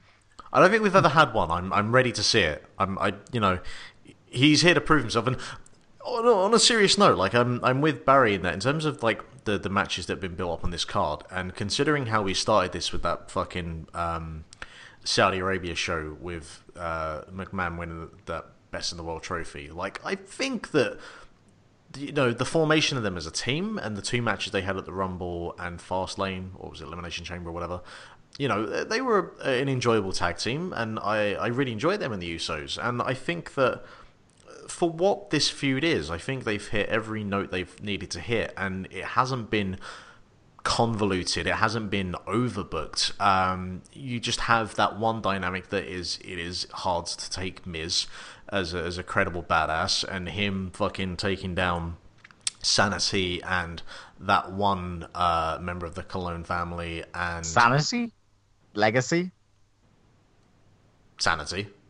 Oh, sorry. No, I thought you were talking about the time Shane McMahon beat up Legacy. No, I'm talking about Miz. But I just, whenever I talk about Shane McMahon at WrestleMania, that like literally that segment replays in my head like it's fucking Clockwork Orange, and I'm being made watch it. No, I was talking about the Miz beating up Sanity and yeah. uh, whoever wow, the they fuck just basically they just replayed the same thing just with the Miz and Shane's Yeah. position. Then. Yeah, pretty much. She really did. It was that was also what I thought of when I watched it as well. It was Pretty very uh, And if yeah, they, same base. Yeah, and if they'd had just like the Miz beat up like the five security guards, like that would have been one thing. That would have been fine because you just you know the security guards. Uh, but they did eh, they kind of pushed that a little bit too far. But yeah, I, I agree. I think that this has been a one of the more compelling um, packages they've put together, and I expect because it's Shane McMahon that they're going to go balls to the wall, and um, this could be a something in the four star range. And, and by a lot of the matches we have in this card, it could be one of the better matches. No, Match consternation. it could be one of Yeah, the better matches I- on this I'm- card. I'm, I'm immediately going to Jack for his reaction. Four stars. I, I agree with. I was so I was on board with Mark up until the point of four stars. But you know what? Like I, I guess stranger things have happened, but Yeah. I haven't seen too many of them. Four stars. I don't think we're doing any better than a four star prediction, and that We'll hold just that one, Mark. All right, you you know you can hold. You know down. what though? It, uh, I don't know. I want it to be now. Yeah. Do you know what would make it to the big five though? Is if they added Baron Corbin. oh yes. Like I want to Barry see. the bashful barista is coming in. I want to see the Miz fucking wrap himself in barbed wire, do a leg chop off the side of the stage onto a flaming table. That's hardcore, man. It's, it is hardcore. Uh, uh, yeah. Hey, look, fucking the Miz, right? ECW alumni. This could happen. Yeah. ECW alumni. Oh dear. Um, the WWE Women's Tag Team Championships getting their, their, their first airing at WrestleMania as Sasha Banks and Bayley, and I will refuse to refer to them by their horrible tag team name, defend against Wait, what Beth- is their tag team name? The Boss and Hug Connection. Yep. What? Yeah. One's the boss and one hugs. There you go. It's uh, But then couldn't they just call them like Boss Hug, Boss Hug, like Boss Hug Boss- from Dukes of they did a Boss Hug gimmick. Yeah. I mean, it's right there. I'd be all right. I'd be all right with that. I'd be all right with that. Fucking niche bullshit. Yeah, it was better than the Hug and Boss connection. Like, what? that just Ah. sounds like someone someone's lawsuit. No, it's just this is the new version of when they used to like they would just smash the names of two people like the um Show Miz and Jericho and stuff like this is the latest version of that, except much worse. Like rated RKO. Hey, they were good. That would all right. Um they're defending against Beth Phoenix and Natalya, the Iconics, and Nia Jax and Tamina. I don't have hugely high hopes for this match. Um, Why not? It's got lots of good women wrestlers in it that are all good. Does it? What? What? Where are you seeing more than two? Wow. Oh. That's harsh on all of these women. Look, I love and Natalya are really good. um. okay, I mean, look, I, we can we can we can That's- disagree on that, that's a thing you could I- say. we can disagree on like Natalya. I think she's kind of overrated because Natalya Natalya was good in that first era when she tagged with Beth Phoenix, and it was it was a bit of a sliding scale thing. I don't think she really hangs with a lot of the younger ones, but I mean, she's better than the Iconics, and she's Yes. better than uh, the, the iconics, the iconics are a great gimmick. I I love them. They make me laugh a lot. I don't want to see them wrestle. I Yeah, like the Icon- Nia Jax. Hey, I Oh. said it. Oh, You Okay, just- you but said surely- those, those those words in that order fell out of your face just there, Jack. I cannot Surely- disagree with it. but surely you don't like Tamina. No one likes No, Tamina. I don't like Tamina. I couldn't give a No. shit about Tamina. But I like Nia Jax. She's cool. I would have I would have much rather if they did uh, Banks and Bayley against uh, Beth and uh, Natalya. The like, as Dave said, the Iconics they're really funny. I enjoy their backstage skits. I, I enjoy their presence generally in the company. But they are just If, They if are so anything, if anything. Peyton has gotten worse since she was called up because there was a while there where she was like, "Oh, with the right person, it's not Yeah. abysmal." yeah. I was kind of I was I was kind of yeah. I thought she had something there for a while. How it amazes me. How was Billie Kay like a well-regarded like Shimmer regular for like years before she signed? Like she's fucking dreadful. She is so bad. And like that swear if you didn't know that, she would seem like someone who like wasn't a wrestler prior to being signed. yeah. They they yeah plucked her out of obscurity and then trained her from scratch. I mean, she's just terrible. Like that women's Royal Rumble match was like the first half of it was some of the worst televised major league wrestling I've ever seen in my life. It was the pits. It I was so bad. It, I think a lot of it is at this point is purely just yeah that they have um, they have charisma and an actual kind of gimmick and presentation that a lot of the women wrestlers they have don't. Um, and I, They're it, Breezango, but the women version. kind of They're yeah, Breezango. but uh, yeah, I agree with you. It's astonishing, like because they have this whole talent pool to pick from with women, and yeah, we have we have Billie Kay, and I don't know. I mean, again, this is one of those matches that I'm also hoping goes about six minutes, and it, it just it doesn't need to outstay its welcome because it could quickly turn into a clusterfuck. Um, and it seems it just seems like a very weird, random place to shoehorn Beth Phoenix uh, into to this. But, Yeah. uh, there you go. Uh, I, I would have Uh, gone for a Beth Phoenix Asuka match, but pff, whatever. Ooh. Yeah, I would interesting. like that. Sure. Um, Roman Reigns versus Drew McIntyre in possibly the most inevitable of conclusions in the whole night. There isn't a fucking hope in hell Drew McIntyre is winning this. Am I right, Barry? You are absolutely right. Uh, I mean, I guess they had to have Roman on the show beating someone, and they didn't really know when he was going to be back, and so they couldn't have been prepared. It's all very understandable. And Baron get Corbin was taken elsewhere, so Baron Corbin. Yeah, this this show is kind of exposing some of their depth problems when you really look at it like that. Um, but uh, yeah, I mean, what can you say? Um, yeah, I like Drew a lot uh, um, in, in theory, but he's one of those ones that in execution, uh, things uh, he he, he, he doesn't deliver where where, where you There's want like him to. there's just it's one of those there's something intangible missing. Yeah. You know? He has pretty much everything you would want from like a main event level heel. he's tall. Yeah. He's big, he's good, he's comfortable talking now, which he wasn't for a I long time. I really time. thought that was the start of a song. He's big, he's good, he's interesting as wood. McIntyre, McIntyre. Um, Jack, what do you think about this one? Um, I think that uh, Drew McIntyre. No, uh, yeah, it's it's gonna be the Roman show. He's overcome a lot of stuff, and it's cool to see him on the card. And surely, surely he won't be booed, will he? I Uh, know. I, I don't think I so. I don't think so. If, if it's by any crowd, it would be a pocket so small they won't be picked up audibly. I, I, I wouldn't imagine. Um, That's Mark. where they belong in someone's fucking sweaty pocket. Mark, I, I hardly think you're going to have a contrarian take on this. Not really, no. Um, and I don't think there's any need to have one. Um, Drew is, I mean, Drew's fine as a as an upper tier uh, heel type in in that position he's in.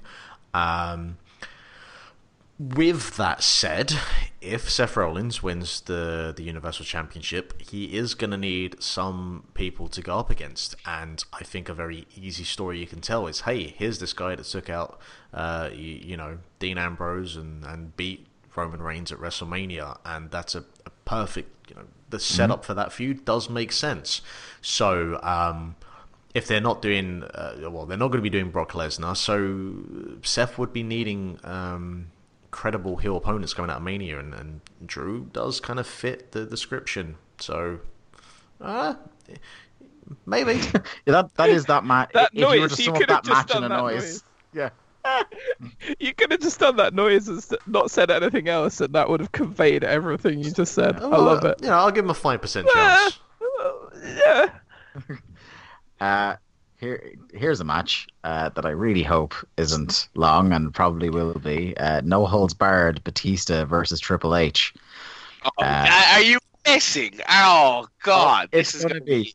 Oh, it's going to be 45 minutes. some of the, some of those Undertaker ones were almost an hour of the television broadcast, including all the the entrances and the hot dogging after the fact. Oh, Oh, my yeah. God, you and imagine? this is this is a man who is like, God bless Big Dave, 50 years old, hasn't wrestled in Five years. three, five years, yeah.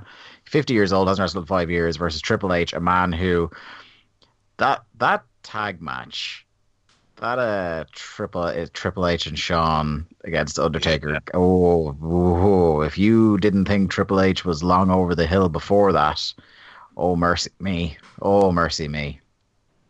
Um, yeah, It really was gonna. a small miracle that that um, mixed tag last year at Mania with him and Steph and Kurt and Ronda, like Yeah, the more time goes on, the more you're like, wow, Ronda carried all those people. pretty much. like you think about how we've come since then with Kurt in the state that he's in and Triple H and because you think about I, I was thinking about this not too long ago. Like Triple H has had however many Mania matches he's had, and you think about over the mm-hmm. last five or six years, but they've all been relatively between to no no no no, and I don't expect It's this. just saying to a Mark is just making noises, and it is the best commentary I've heard on Mania so far. But like the Seth Rollins match was pff, two oh stars. Oh my at God. best.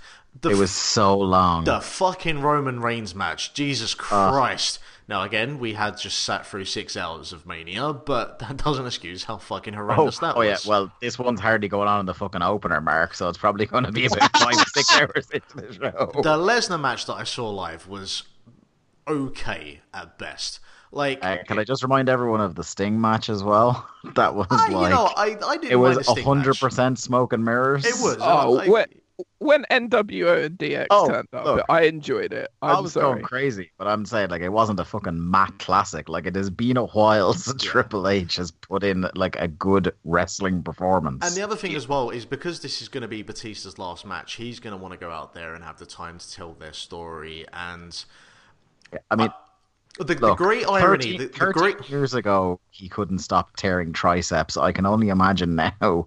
Like I've just this is the one where I'm like, someone is going to tear every muscle in their body in this match. The, the great irony of this, though, is like the last time he was here, he came in and he was going to be this valiant babyface to take uh, the title from Orton at Mania and was booed fucking just consistently for about four to five months.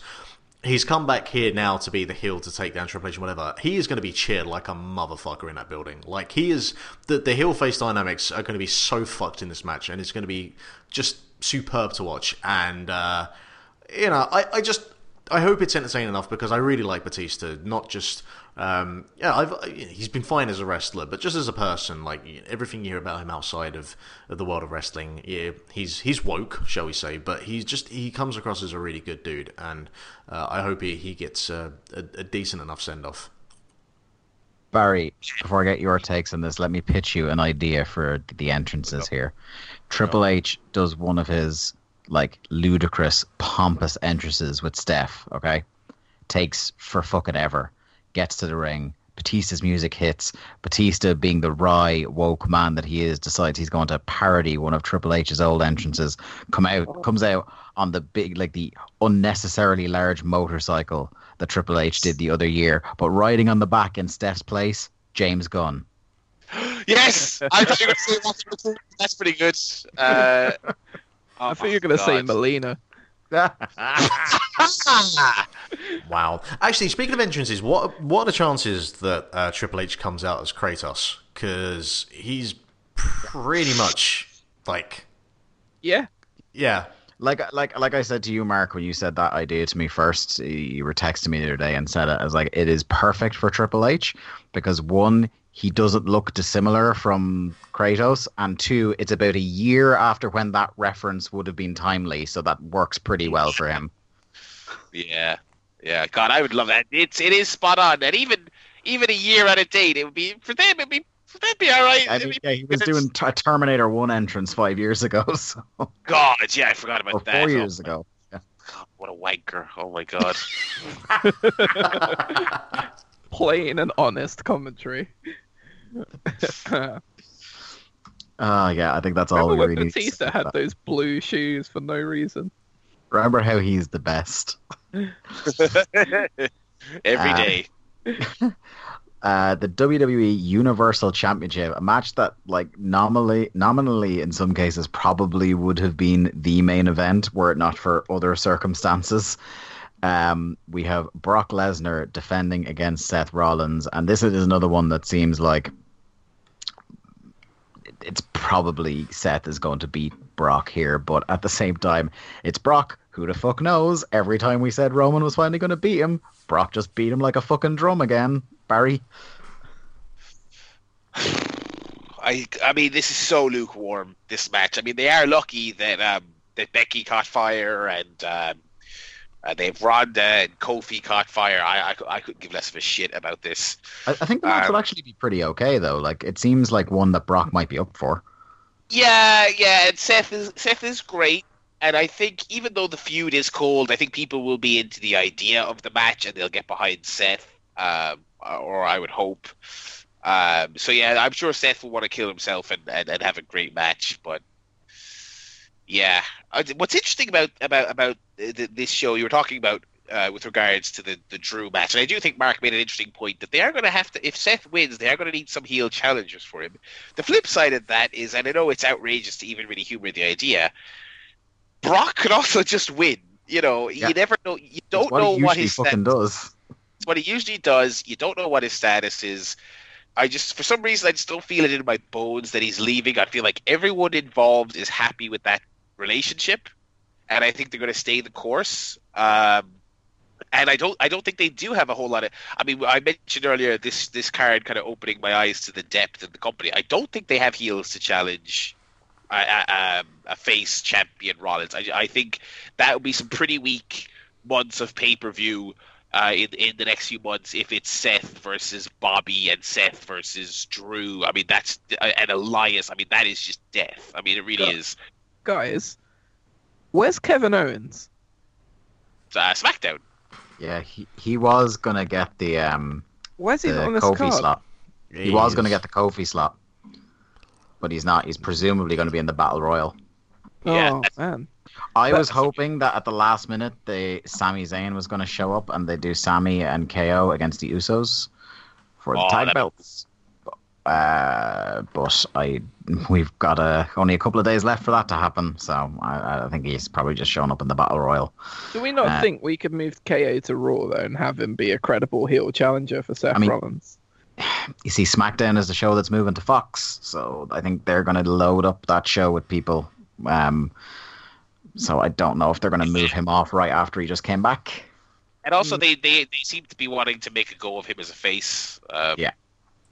Which is which is interesting because he's been a heel more or less his entire run. Uh, so um, we'll see how that, that pans out. If it just on, on just on the subject of Owens, um, if he does have a run as a face and it, it falls flat uh, as his last few runs on the main roster have, I am about ready to start wishing the guy leaves and goes to wrestle elsewhere because I've I've I've found his his his main roster run to pretty much just be a massive bummer across the board. Yeah, his um, with the exception of like his first three months, and the, the him and Jericho. Yeah, I mean it's like yeah, I- don't I don't think he will. I think he's probably going to be there for life just because for the the, Yeah. the financial benefits and stuff like A, that. a couple of interviews he gave would make you think he's a lifer there as long as they want him. Yeah, and I think I think they will want him. Yeah, that it's it's yeah. I, I just miss seeing him traveling the world and having incredible matches everywhere. Yeah. What is his? Let's let's not get our, ourselves worked up like when half of Twitter was convinced that Rusev was going to quit and be in the G one. Oh God, Remember that? simpler times. Yeah. um, That's Rusev. Is he in the Battle Royal as well? presumably, Uh, I guess so. Yeah. he was uh, very but- recently U.S. champion. Yeah, he- he was oh, who I thought was US he was champion. U.S. Cha- he was U.S. champion at the Royal Rumble. Nakamura beat him, um, And then they Actually, became a tag team. and then Joe. Then, then did Joe beat him, or did some? No, Truth. Be- Truth was champion, Yes. and then Joe beat Truth. Oh my!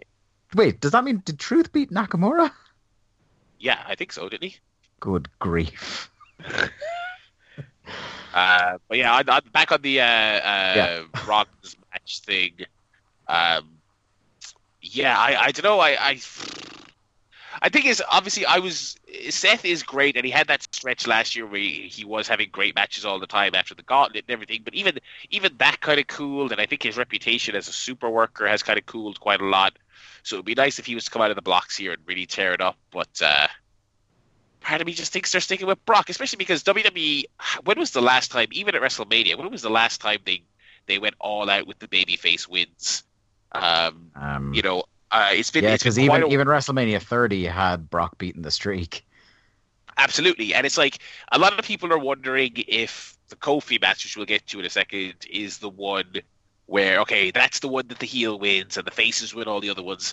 I would much rather have Kofi win that one and have Seth lose this one. Yeah. I because this is the one I 'Cause believe there- invested either way. I guess there's the thing that like there will always be another chance with Seth, at least for the next few years. Whereas like if Kofi's ever going to win the world title, it is this match. Yeah. Um, anyone got anything else to add to Brock versus Seth before we move on? No. Okay. Mm, nah. Uh, to the Um, other. I'm Yeah, sure. Hey. I'm sure when they edit a video package together, things that Heyman have said will make the match seem really awesome. Yeah. Um, also, I'm going to say if Brock is winning, and I'm more and more over this week, like I'm starting to, the doubt is creeping in. I think maybe Brock might win. Uh, and I'm predicting that if Brock does win, the finish is definitely a curb stomp into the F5 because that, that would be cool. Um, WWE Championship match as the new Daniel Bryan uh, defends against Kofi Kingston. Uh, a match never thought I'd see for a world title at WrestleMania. Here we fucking are. I'm so in on Kofi having his moment. Um, it's a real feel good story, even if it's been like overbooked to fuck on TV. Just the idea of Kofi getting the title shot is is fucking amazing. Jack. Yeah, it's it's really great. Kofi's been a guy who's been so great in all of the terrible things that they have given him in like the last decade. Like he has flashes of where they're like, "Oh, Kofi, we could do something with him." Then everyone gets really excited and it's just taken away from him. And then whatever he's made to do, he always does with really excellent like attitude and application and he doesn't take matches off. He's always a good performer. So to finally see him elevated to this slot, even if it is somewhat of a freakish set of circumstances, like they have to, they have to take this opportunity to give Kofi his due and have him win the title and have Daniel Bryan have an all-time freak out about it, and the two of them just have a great feud on SmackDown for the next few months. I that's my dream here. Mark. I just it still amazes me that this match is happening, um, and it's based off of like the catalyst for this is Mustafa Ali of all people. It's it's just this insane how it's amazing how like the yeah the plates are like the domino effect that you wouldn't think Mustafa Ali being injured would have such an effect on theoretically one of the main events of WrestleMania. Yeah, um, I I'm not a fan of the fact that they have pulled out the whole B plus player shtick and the fact that it just there's so many. There is a kind of I see what they're going for. That there is a kind of poetry to that with the like he's coming up against the guy who that they originally did that shtick with. There is, but there, there's just so many fucking logic holes of like, okay, if McMahon is so against having Kofi be in his position, and considering this is, you know, his biggest show of the year, don't you think he would have just announced who he wanted to actually have go up against Daniel Bryan? And I realize I'm putting logic into this, and that's the, yeah. The, this, your problem is that you're thinking about it. Yeah, I know, right? Um, with but that... he probably did have that opinion. Though. Like that's probably well, possibly not a work. But with that said, I can't deny that the the gauntlet match they had with Kofi and the gauntlet match they had with the New Day and the way that they booked out that New Day gauntlet with the Usos Usos coming down and oh my, that was just a brilliant bit of storytelling. And the bit at the end with you know, and they didn't even have them pin Rowan; they had him fucking counted out. Uh, but I thought that whole thing was was fucking wonderfully put together and just a real kind of magical moment. And if it comes to a head and Kofi wins at Mania, um, even with the the plot holes, the logic holes here and there, like they have taken this um, unique circumstance that's come about and and made something of it, uh, which isn't what they always do. Um, but that does also require Kofi to win. And honestly, I don't even think Kofi, if he does does win, would keep it for that long. I think they could do a, a, a New Day split. They could, you know, they could go in a mm. bunch of different directions. Um, and it's all just going to be about that moment, him at Mania, in a position that no one at this point would have ever expected. Um, and I think Kofi's been perfect. You know, he's just been speaking from the heart. He's just been, you know, just him as a person. Um, Daniel's kind of the one that's been a bit lost in the shuffle here because he was doing this full on eco warrior terrorist vegan. Him cutting a promo on a burger at the Rumble was like maybe the best thing on that show, apart was, from Becky winning. But that whole thing doesn't really. You can't really apply it to this angle. So he's just become the uh, just kind of stereotypical heel, like as kind of cookie cutter as a heel as you could get, with just yeah. I don't want to face this guy. But there's been nothing more to it. Um, so he's kind of the the bit, and that's why you've had Vince kind of really had to be shoehorned into this because they just haven't figured out how to make Daniel work in this in this part of the you know the bigger picture.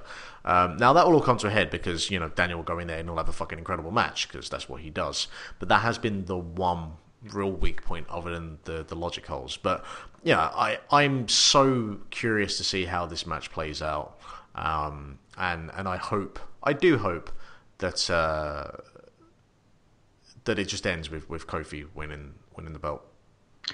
Barry, your thoughts on this match, and also uh, give me your likelihood that if Kofi wins, we're going to get past Tuesday without E turning on him. Yeah, I, I think I think the, the New Day turn. I can I think that there's there's something to that theory. I think that a lot of people are going in that direction, especially with the idea that you know New Day basically got him the opportunity um, so there's definitely something they could do there. But um, I, I, I don't know if I'd be into that. I kind of like the idea, especially because it's so rare we get tag teams. A guy leaves, doesn't leave a tag team, but he basically achieves singles success and just remains a part of that tag team. Like I hate the idea that you have to shed the tag team to be a single star in WWE, so I would hope not. But I'm I'm well up for this story. I've loved Kofi's performances. I've always been a Kofi guy. I, I've always enjoyed him. Um, I think now's the time. I think, as Mark has alluded to, I'm I'm I'm really not into the Daniel Bryan character. I I wasn't massively in, in it to begin with. i I've gotten less and less into it as time has gone on. I think it's too cartoony. I think it's NXT prelim stuff. Um, I think I, I, I don't get the Rowan thing. I, I just I have no time for most of this. But but you Uh, see, Barry, the recycling symbol replaced the O in his name. I think that's what you're missing here. That's the best. That's the best bit of Titantron design they've had in, in quite a while. I'll give that much. But uh, I was I gonna feel like bring that up. but um, but yeah, it's like I've I've been really disappointed. I, I thought the Bryan stuff was great when it first started during the Brock match when he was just being the biggest dork in the world and just a little little pissant to you who you wanted to see get killed. I thought that was great, but as they've leaned into the eco warrior stuff, I've just completely lost interest. So that's that's another on top of just the the great Kofi story. It, to, to me, it just feels like there's nothing of value lost if Bryan if Bryan loses. You know what I mean? So so that's that's that's part of why I'm at. But but the um uh, one thing I will say in general about WrestleMania, and I think this is especially true of the women's match as well as true of this feud, is that while you can while you can take issue with some of the minutia of what they've done, you know, the overbooking, the involvement of Vince, I mean, nobody wants any of this stuff. I think broadly, in general, the direction of the Mania feuds has been good and people have been into it. And I think that's why myself and a lot of people have kind of been able to just kind of look the other way on a lot of the little things. You know, the Vince involvement, the overbooking of the women's feud, because generally speaking, you're rooting for Kofi, and generally speaking, you want him to beat Bryan, and generally speaking, you want Becky to beat Ronda and Charlotte. So, do you know? Do you know what I mean? It, it, it's like they've gotten the general directions correct, Yeah. despite the um, the the little issues here and there. Um, and just one last thing on this match, I could just if I could just curse your brain with the the the worst possible scenario that I think they might do. Uh, Bryan just wins. well, no, I think that would be pretty terrible. But worse than that, Kofi's on the cusp of winning, and then he's screwed. Vince. I returning Bray Wyatt. Oh. Oh, n- Can you? The the lights go out, they come back up, Sister Abigail, and you're summer. You get a little Kofi fucking Bray feud to go Do you know, much as I loved him about six years ago, there is no wrestler that sums up the the noise of wah, wah, more like Bray Wyatt. Like as Yeah. soon as he arrives, you're like, oh. Yeah, that, that that's the absolute worst thing because he's definitely coming back soon, and I feel like Yeah. that's where he slots in on the card. And I, I, See, I had been think thinking he's going to come out and attack Seth, and we're going to have to put up with that because, like, that is the if you're a new champion, you have to free feud with Bray Wyatt. I just Yeah. like the idea that everybody's in the back, like, oh Christ, who's he gonna feud with? I hope it isn't me. Like, no one wants to get eye contact from like Michael Hayes or whoever it is that's in charge of booking that. Everyone's just avoiding it. Oh my god. Uh, without further ado, gentlemen, we've come to it. The main event of WrestleMania. Historic. First time women main eventing a WrestleMania, and it's about damn time. A triple threat match for what we presume now is both the Raw and SmackDown Women's Championships. A, a three way as Ronda Rousey defends her title. Charlotte, we think, is going to defend her title, and Becky Lynch challenging in there as well the the greatest woman that has ever walked the earth, Becky Lynch, Limerick's own. And on that note, I'm going to go straight to Barry. Barry, there's only one acceptable outcome from this match, isn't there? you would imagine so. Um, I, I hear that little tinge. However, However, you know what? I, I really don't have too much cynicism about this. I think they'll they'll make the right call. Um, Yeah.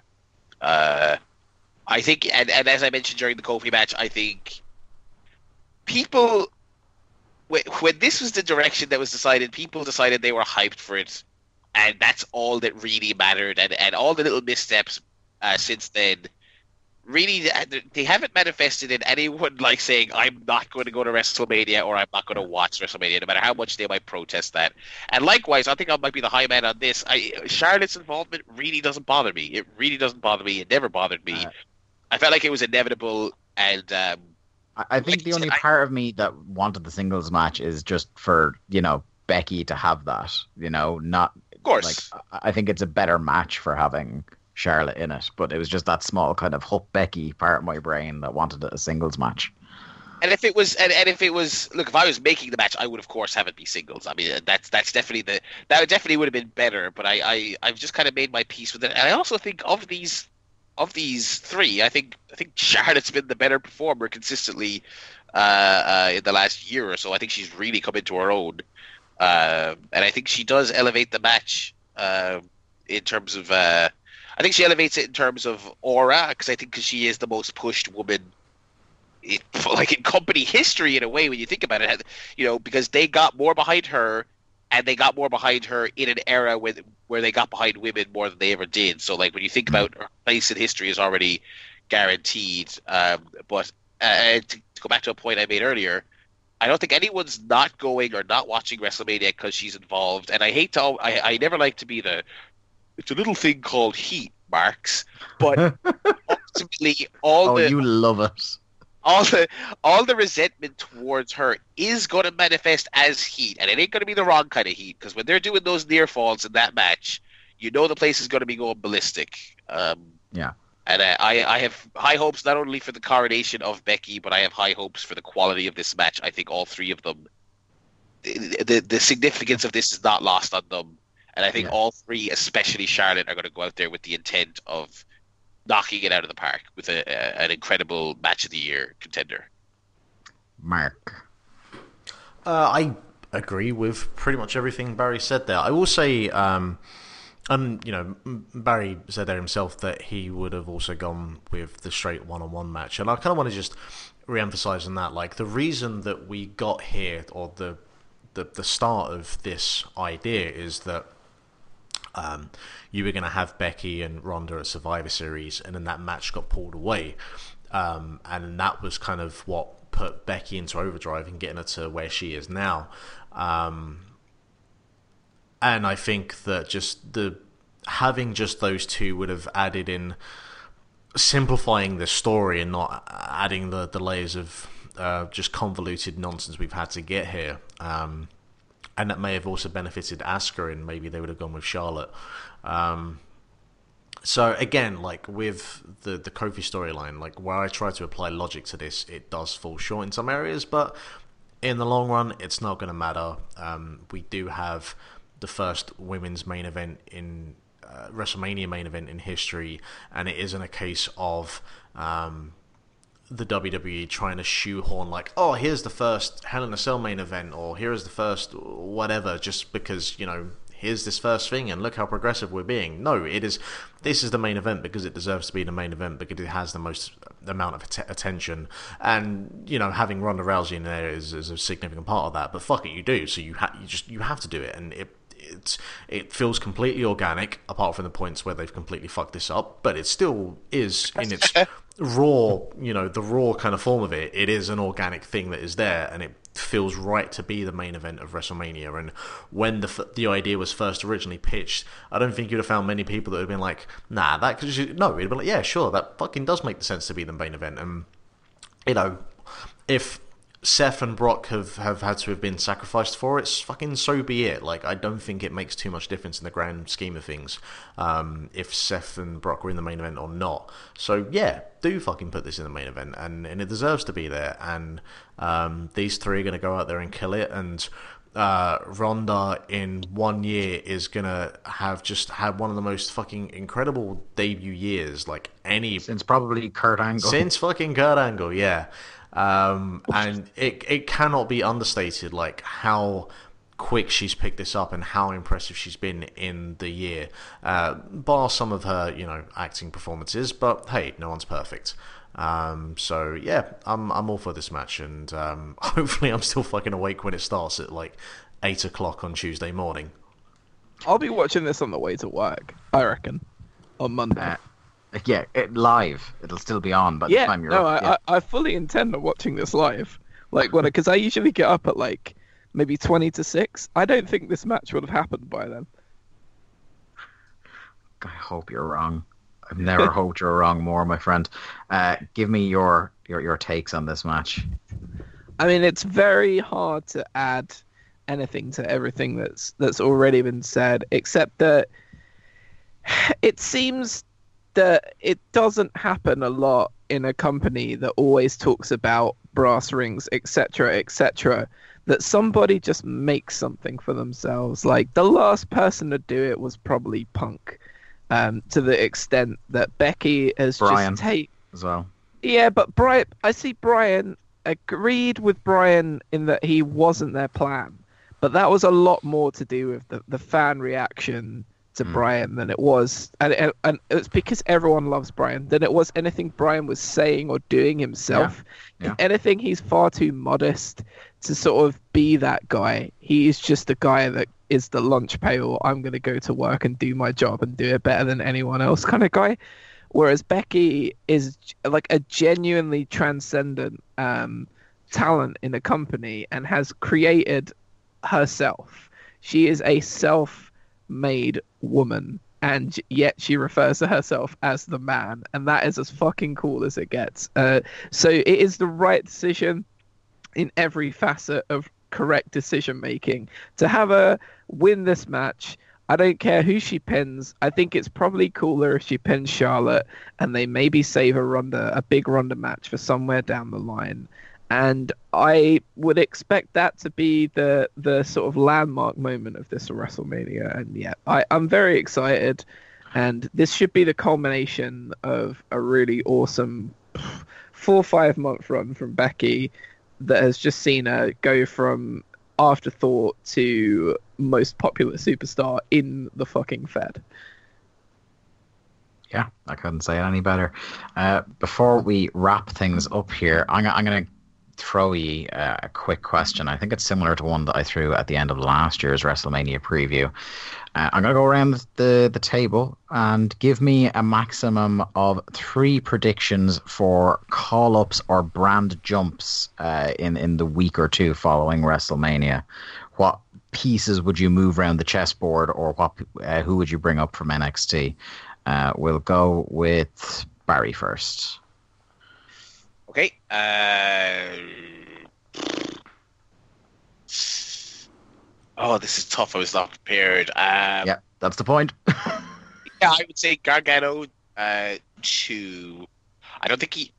I think SmackDown will be the best place for him. I really, really hope that 205 rumor does not come to pass. I mean, talk about a waste. Um, I I don't know if you'll count this, but I would move Pete Dunne to NXT proper. yeah. Uh, um, what else we got? Uh, as much as I said earlier that I'd love to see- keep her on NXT, I mean, being realistic, it's just not going to happen, and I would move Shayna. Where would be the best place to put Shayna? I Because the thing is, like with, with Becky with both belts, you can't keep Shayna away from her too long. yeah, I I would probably put her on Raw just because I think she has the big, such big potential to be a huge star. I'd probably put her on Raw. Yeah. Uh, yeah. Uh, and, and the thing, the thing is, as much as I'd li- I like Shane at NXT, I also think NXT is overdue a, a, a big proper shakeup. Like you know, Yeah. get Gargano out of there, and Shane has kind of done everything there is to done. I, I, I, Get Keith Lee doing something. yeah, get Keith Lee doing something, move him up the card, and, and, and get Pete Dunne mixing it up with the with the main main line NXT guys. So yeah, that's that's that's my uh, my plan. Uh, we'll go next to Jack. Uh, so I already called it, I guess earlier. I'd probably move Kevin Owens over to Raw and have him feud with Seth for the belt because I, I think that'd kind of be cool to see. Or alternatively, you move Seth to SmackDown and you do a flipperoo of the titles, and then you have Kofi's on Raw Kofi on Raw, which against Brock. well, I don't know if we're seeing much more Brock after this. I don't know. Um, no one knows of Brock, but yeah. I I- I think that would be interesting just to see Kofi on Raw and then have him like have a go by himself and and see what interesting feuds they could they could develop for him. Uh, Pete to NXT is is a very obvious one, but I'd also like to see Moustache Mountain on the NXT main roster as well. Just because I think, like, if they could get Trent to get his personality across on NXT, those two could be like a fucking massive deal as a tag team. Um, I wouldn't have them go up against the War Raiders straight away. I'd probably flip the belts over to someone else. Um, and then have uh, those two win it proper because the, the little sort of feud they had was really really cool um, and seeing them go to the top, whether or not it was just to sort of promote the idea of the the WWE NXT UK thing and and the Albert Hall show that they did. But still, I'd quite like to see those guys on full time uh, NXT just to see what they could do. So yeah. Okay. Um, I'll go, uh, and then we'll finish with Mark. Uh, I would bring Shayna to Raw as well. Uh, I would put, I would switch Finn and AJ, put Finn on SmackDown, AJ to Raw, uh, and I would put Bryan on Raw to feud with Seth. Yeah. Oh, yeah. could work. like- uh, just because I really want to see that match for a world title. Um, uh, but I have a feeling that one or other champion is going to be feuding with Bray Wyatt. So now that that's been mentioned, um, Mark, Uh, I'm going to cheat your system a little bit because technically they still have the NXT graphic. So I'm going to say Aleister Black and Ricochet will get be called up and go to SmackDown. goddamn garbage man. Uh, I'm going to say the revival to AEW and Anderson and Gallows to New Japan Pro Wrestling. Here he is. Here he is. Straight in, right at the end. Anyway, that's been another grap up here, an exhaustive grap up looking at WrestleMania week. Um, thank you all for tuning in. I'd like to thank Jack and Barry for joining us yet again. Hopefully, this year it'll be more than eight months after our WrestleMania preview before we talk about our WrestleMania review. Um, but uh, on, until then, um, Barry, you got anything to plug? Yes, uh, you can follow me on Twitter, twitter.com slash the Barryland for updates about life, the various projects I've got going on. Uh, if you are interested in some more wrestling content, you can follow at Guerilla Island, which is G U E R R I L L A I S L A N D on Twitter. That's where me and my three pals we are going through from the beginning the entire back catalog of Pro Wrestling Guerrilla, and we are having a swell time doing it. I'm, I'm really, really enjoying that. Uh, and also, uh, thebarryland.com is where I blog and put up the occasional match review and TV reviews, and literally whatever I feel like reviewing goes up on there. Uh, so you can follow me on Twitter for, for more updates on what's going up on that blog soon as well. Yeah, do give Guerilla Island a listen. I'm, I'm enjoying it myself, following along with shows I, I never saw because it's like gold dust trying to ca- trying to get a hold of some of those old shows. I don't envy you. Uh, Yeah. Three Legends and Zig uh, on that show. Shots just- Just to see if he listens and slags me off. Uh, Yeah, I got, I'm going to be watching very closely to see if he picks up on that. He better yeah, listen. yeah. It's, I think he has a sixth sense for if he's buried in some quarter, so he probably will get a tweet off him. Anyway, uh, Jack, Um, you can you can follow me on Twitter at http colon forward slash forward slash www.twitter.com forward slash j a c k l a y z e double l. Uh, yep, that is my main plug. Um, I am sometimes on other podcasts on this network, so please listen to those. There is allegedly a film podcast that me and Dave do, which is really intermittent. But uh, when you see that, please please go and listen to it. And uh, yeah, hashtag don't let CHO go. Mark. Uh, um, what am I doing? Plugs on my own podcast? Is that a thing? Yeah, now? well, I've plugged I've plugged that podcast twice. Oh, so that's true. May as well give it one last one for the road. Yeah, uh, the honor roll. Uh, I'm doing a, a weekly podcast now about uh, Ring of Honor um, at voicesofwrestling.com. Uh, the first episode actually had dropped while this po- uh, recording was being done. Uh, myself, Dave Ryan, and friend of the show Alan Farrell are doing a preview of the G1 Supercard next Saturday, uh, and then the next episode will more than likely be a review of that show as we are half dead on Sunday morning preparing for WrestleMania. And as I plugged to the lads off the air, perhaps an all-time great Alan Farrell performance on that show. So so tune in, even if you don't care for myself or Mark. Did he mention Shaka Hislop? I, I'm not gonna. You just it needs to be heard to be believed. Some of the, the things Alan does on that show. um, and then yeah, finally, I guess my most relevant plug because if you're here, you already have heard it. Link to the cast. So my most relevant plug to the Graps is Days of Thunder at WCW Thunder Pod.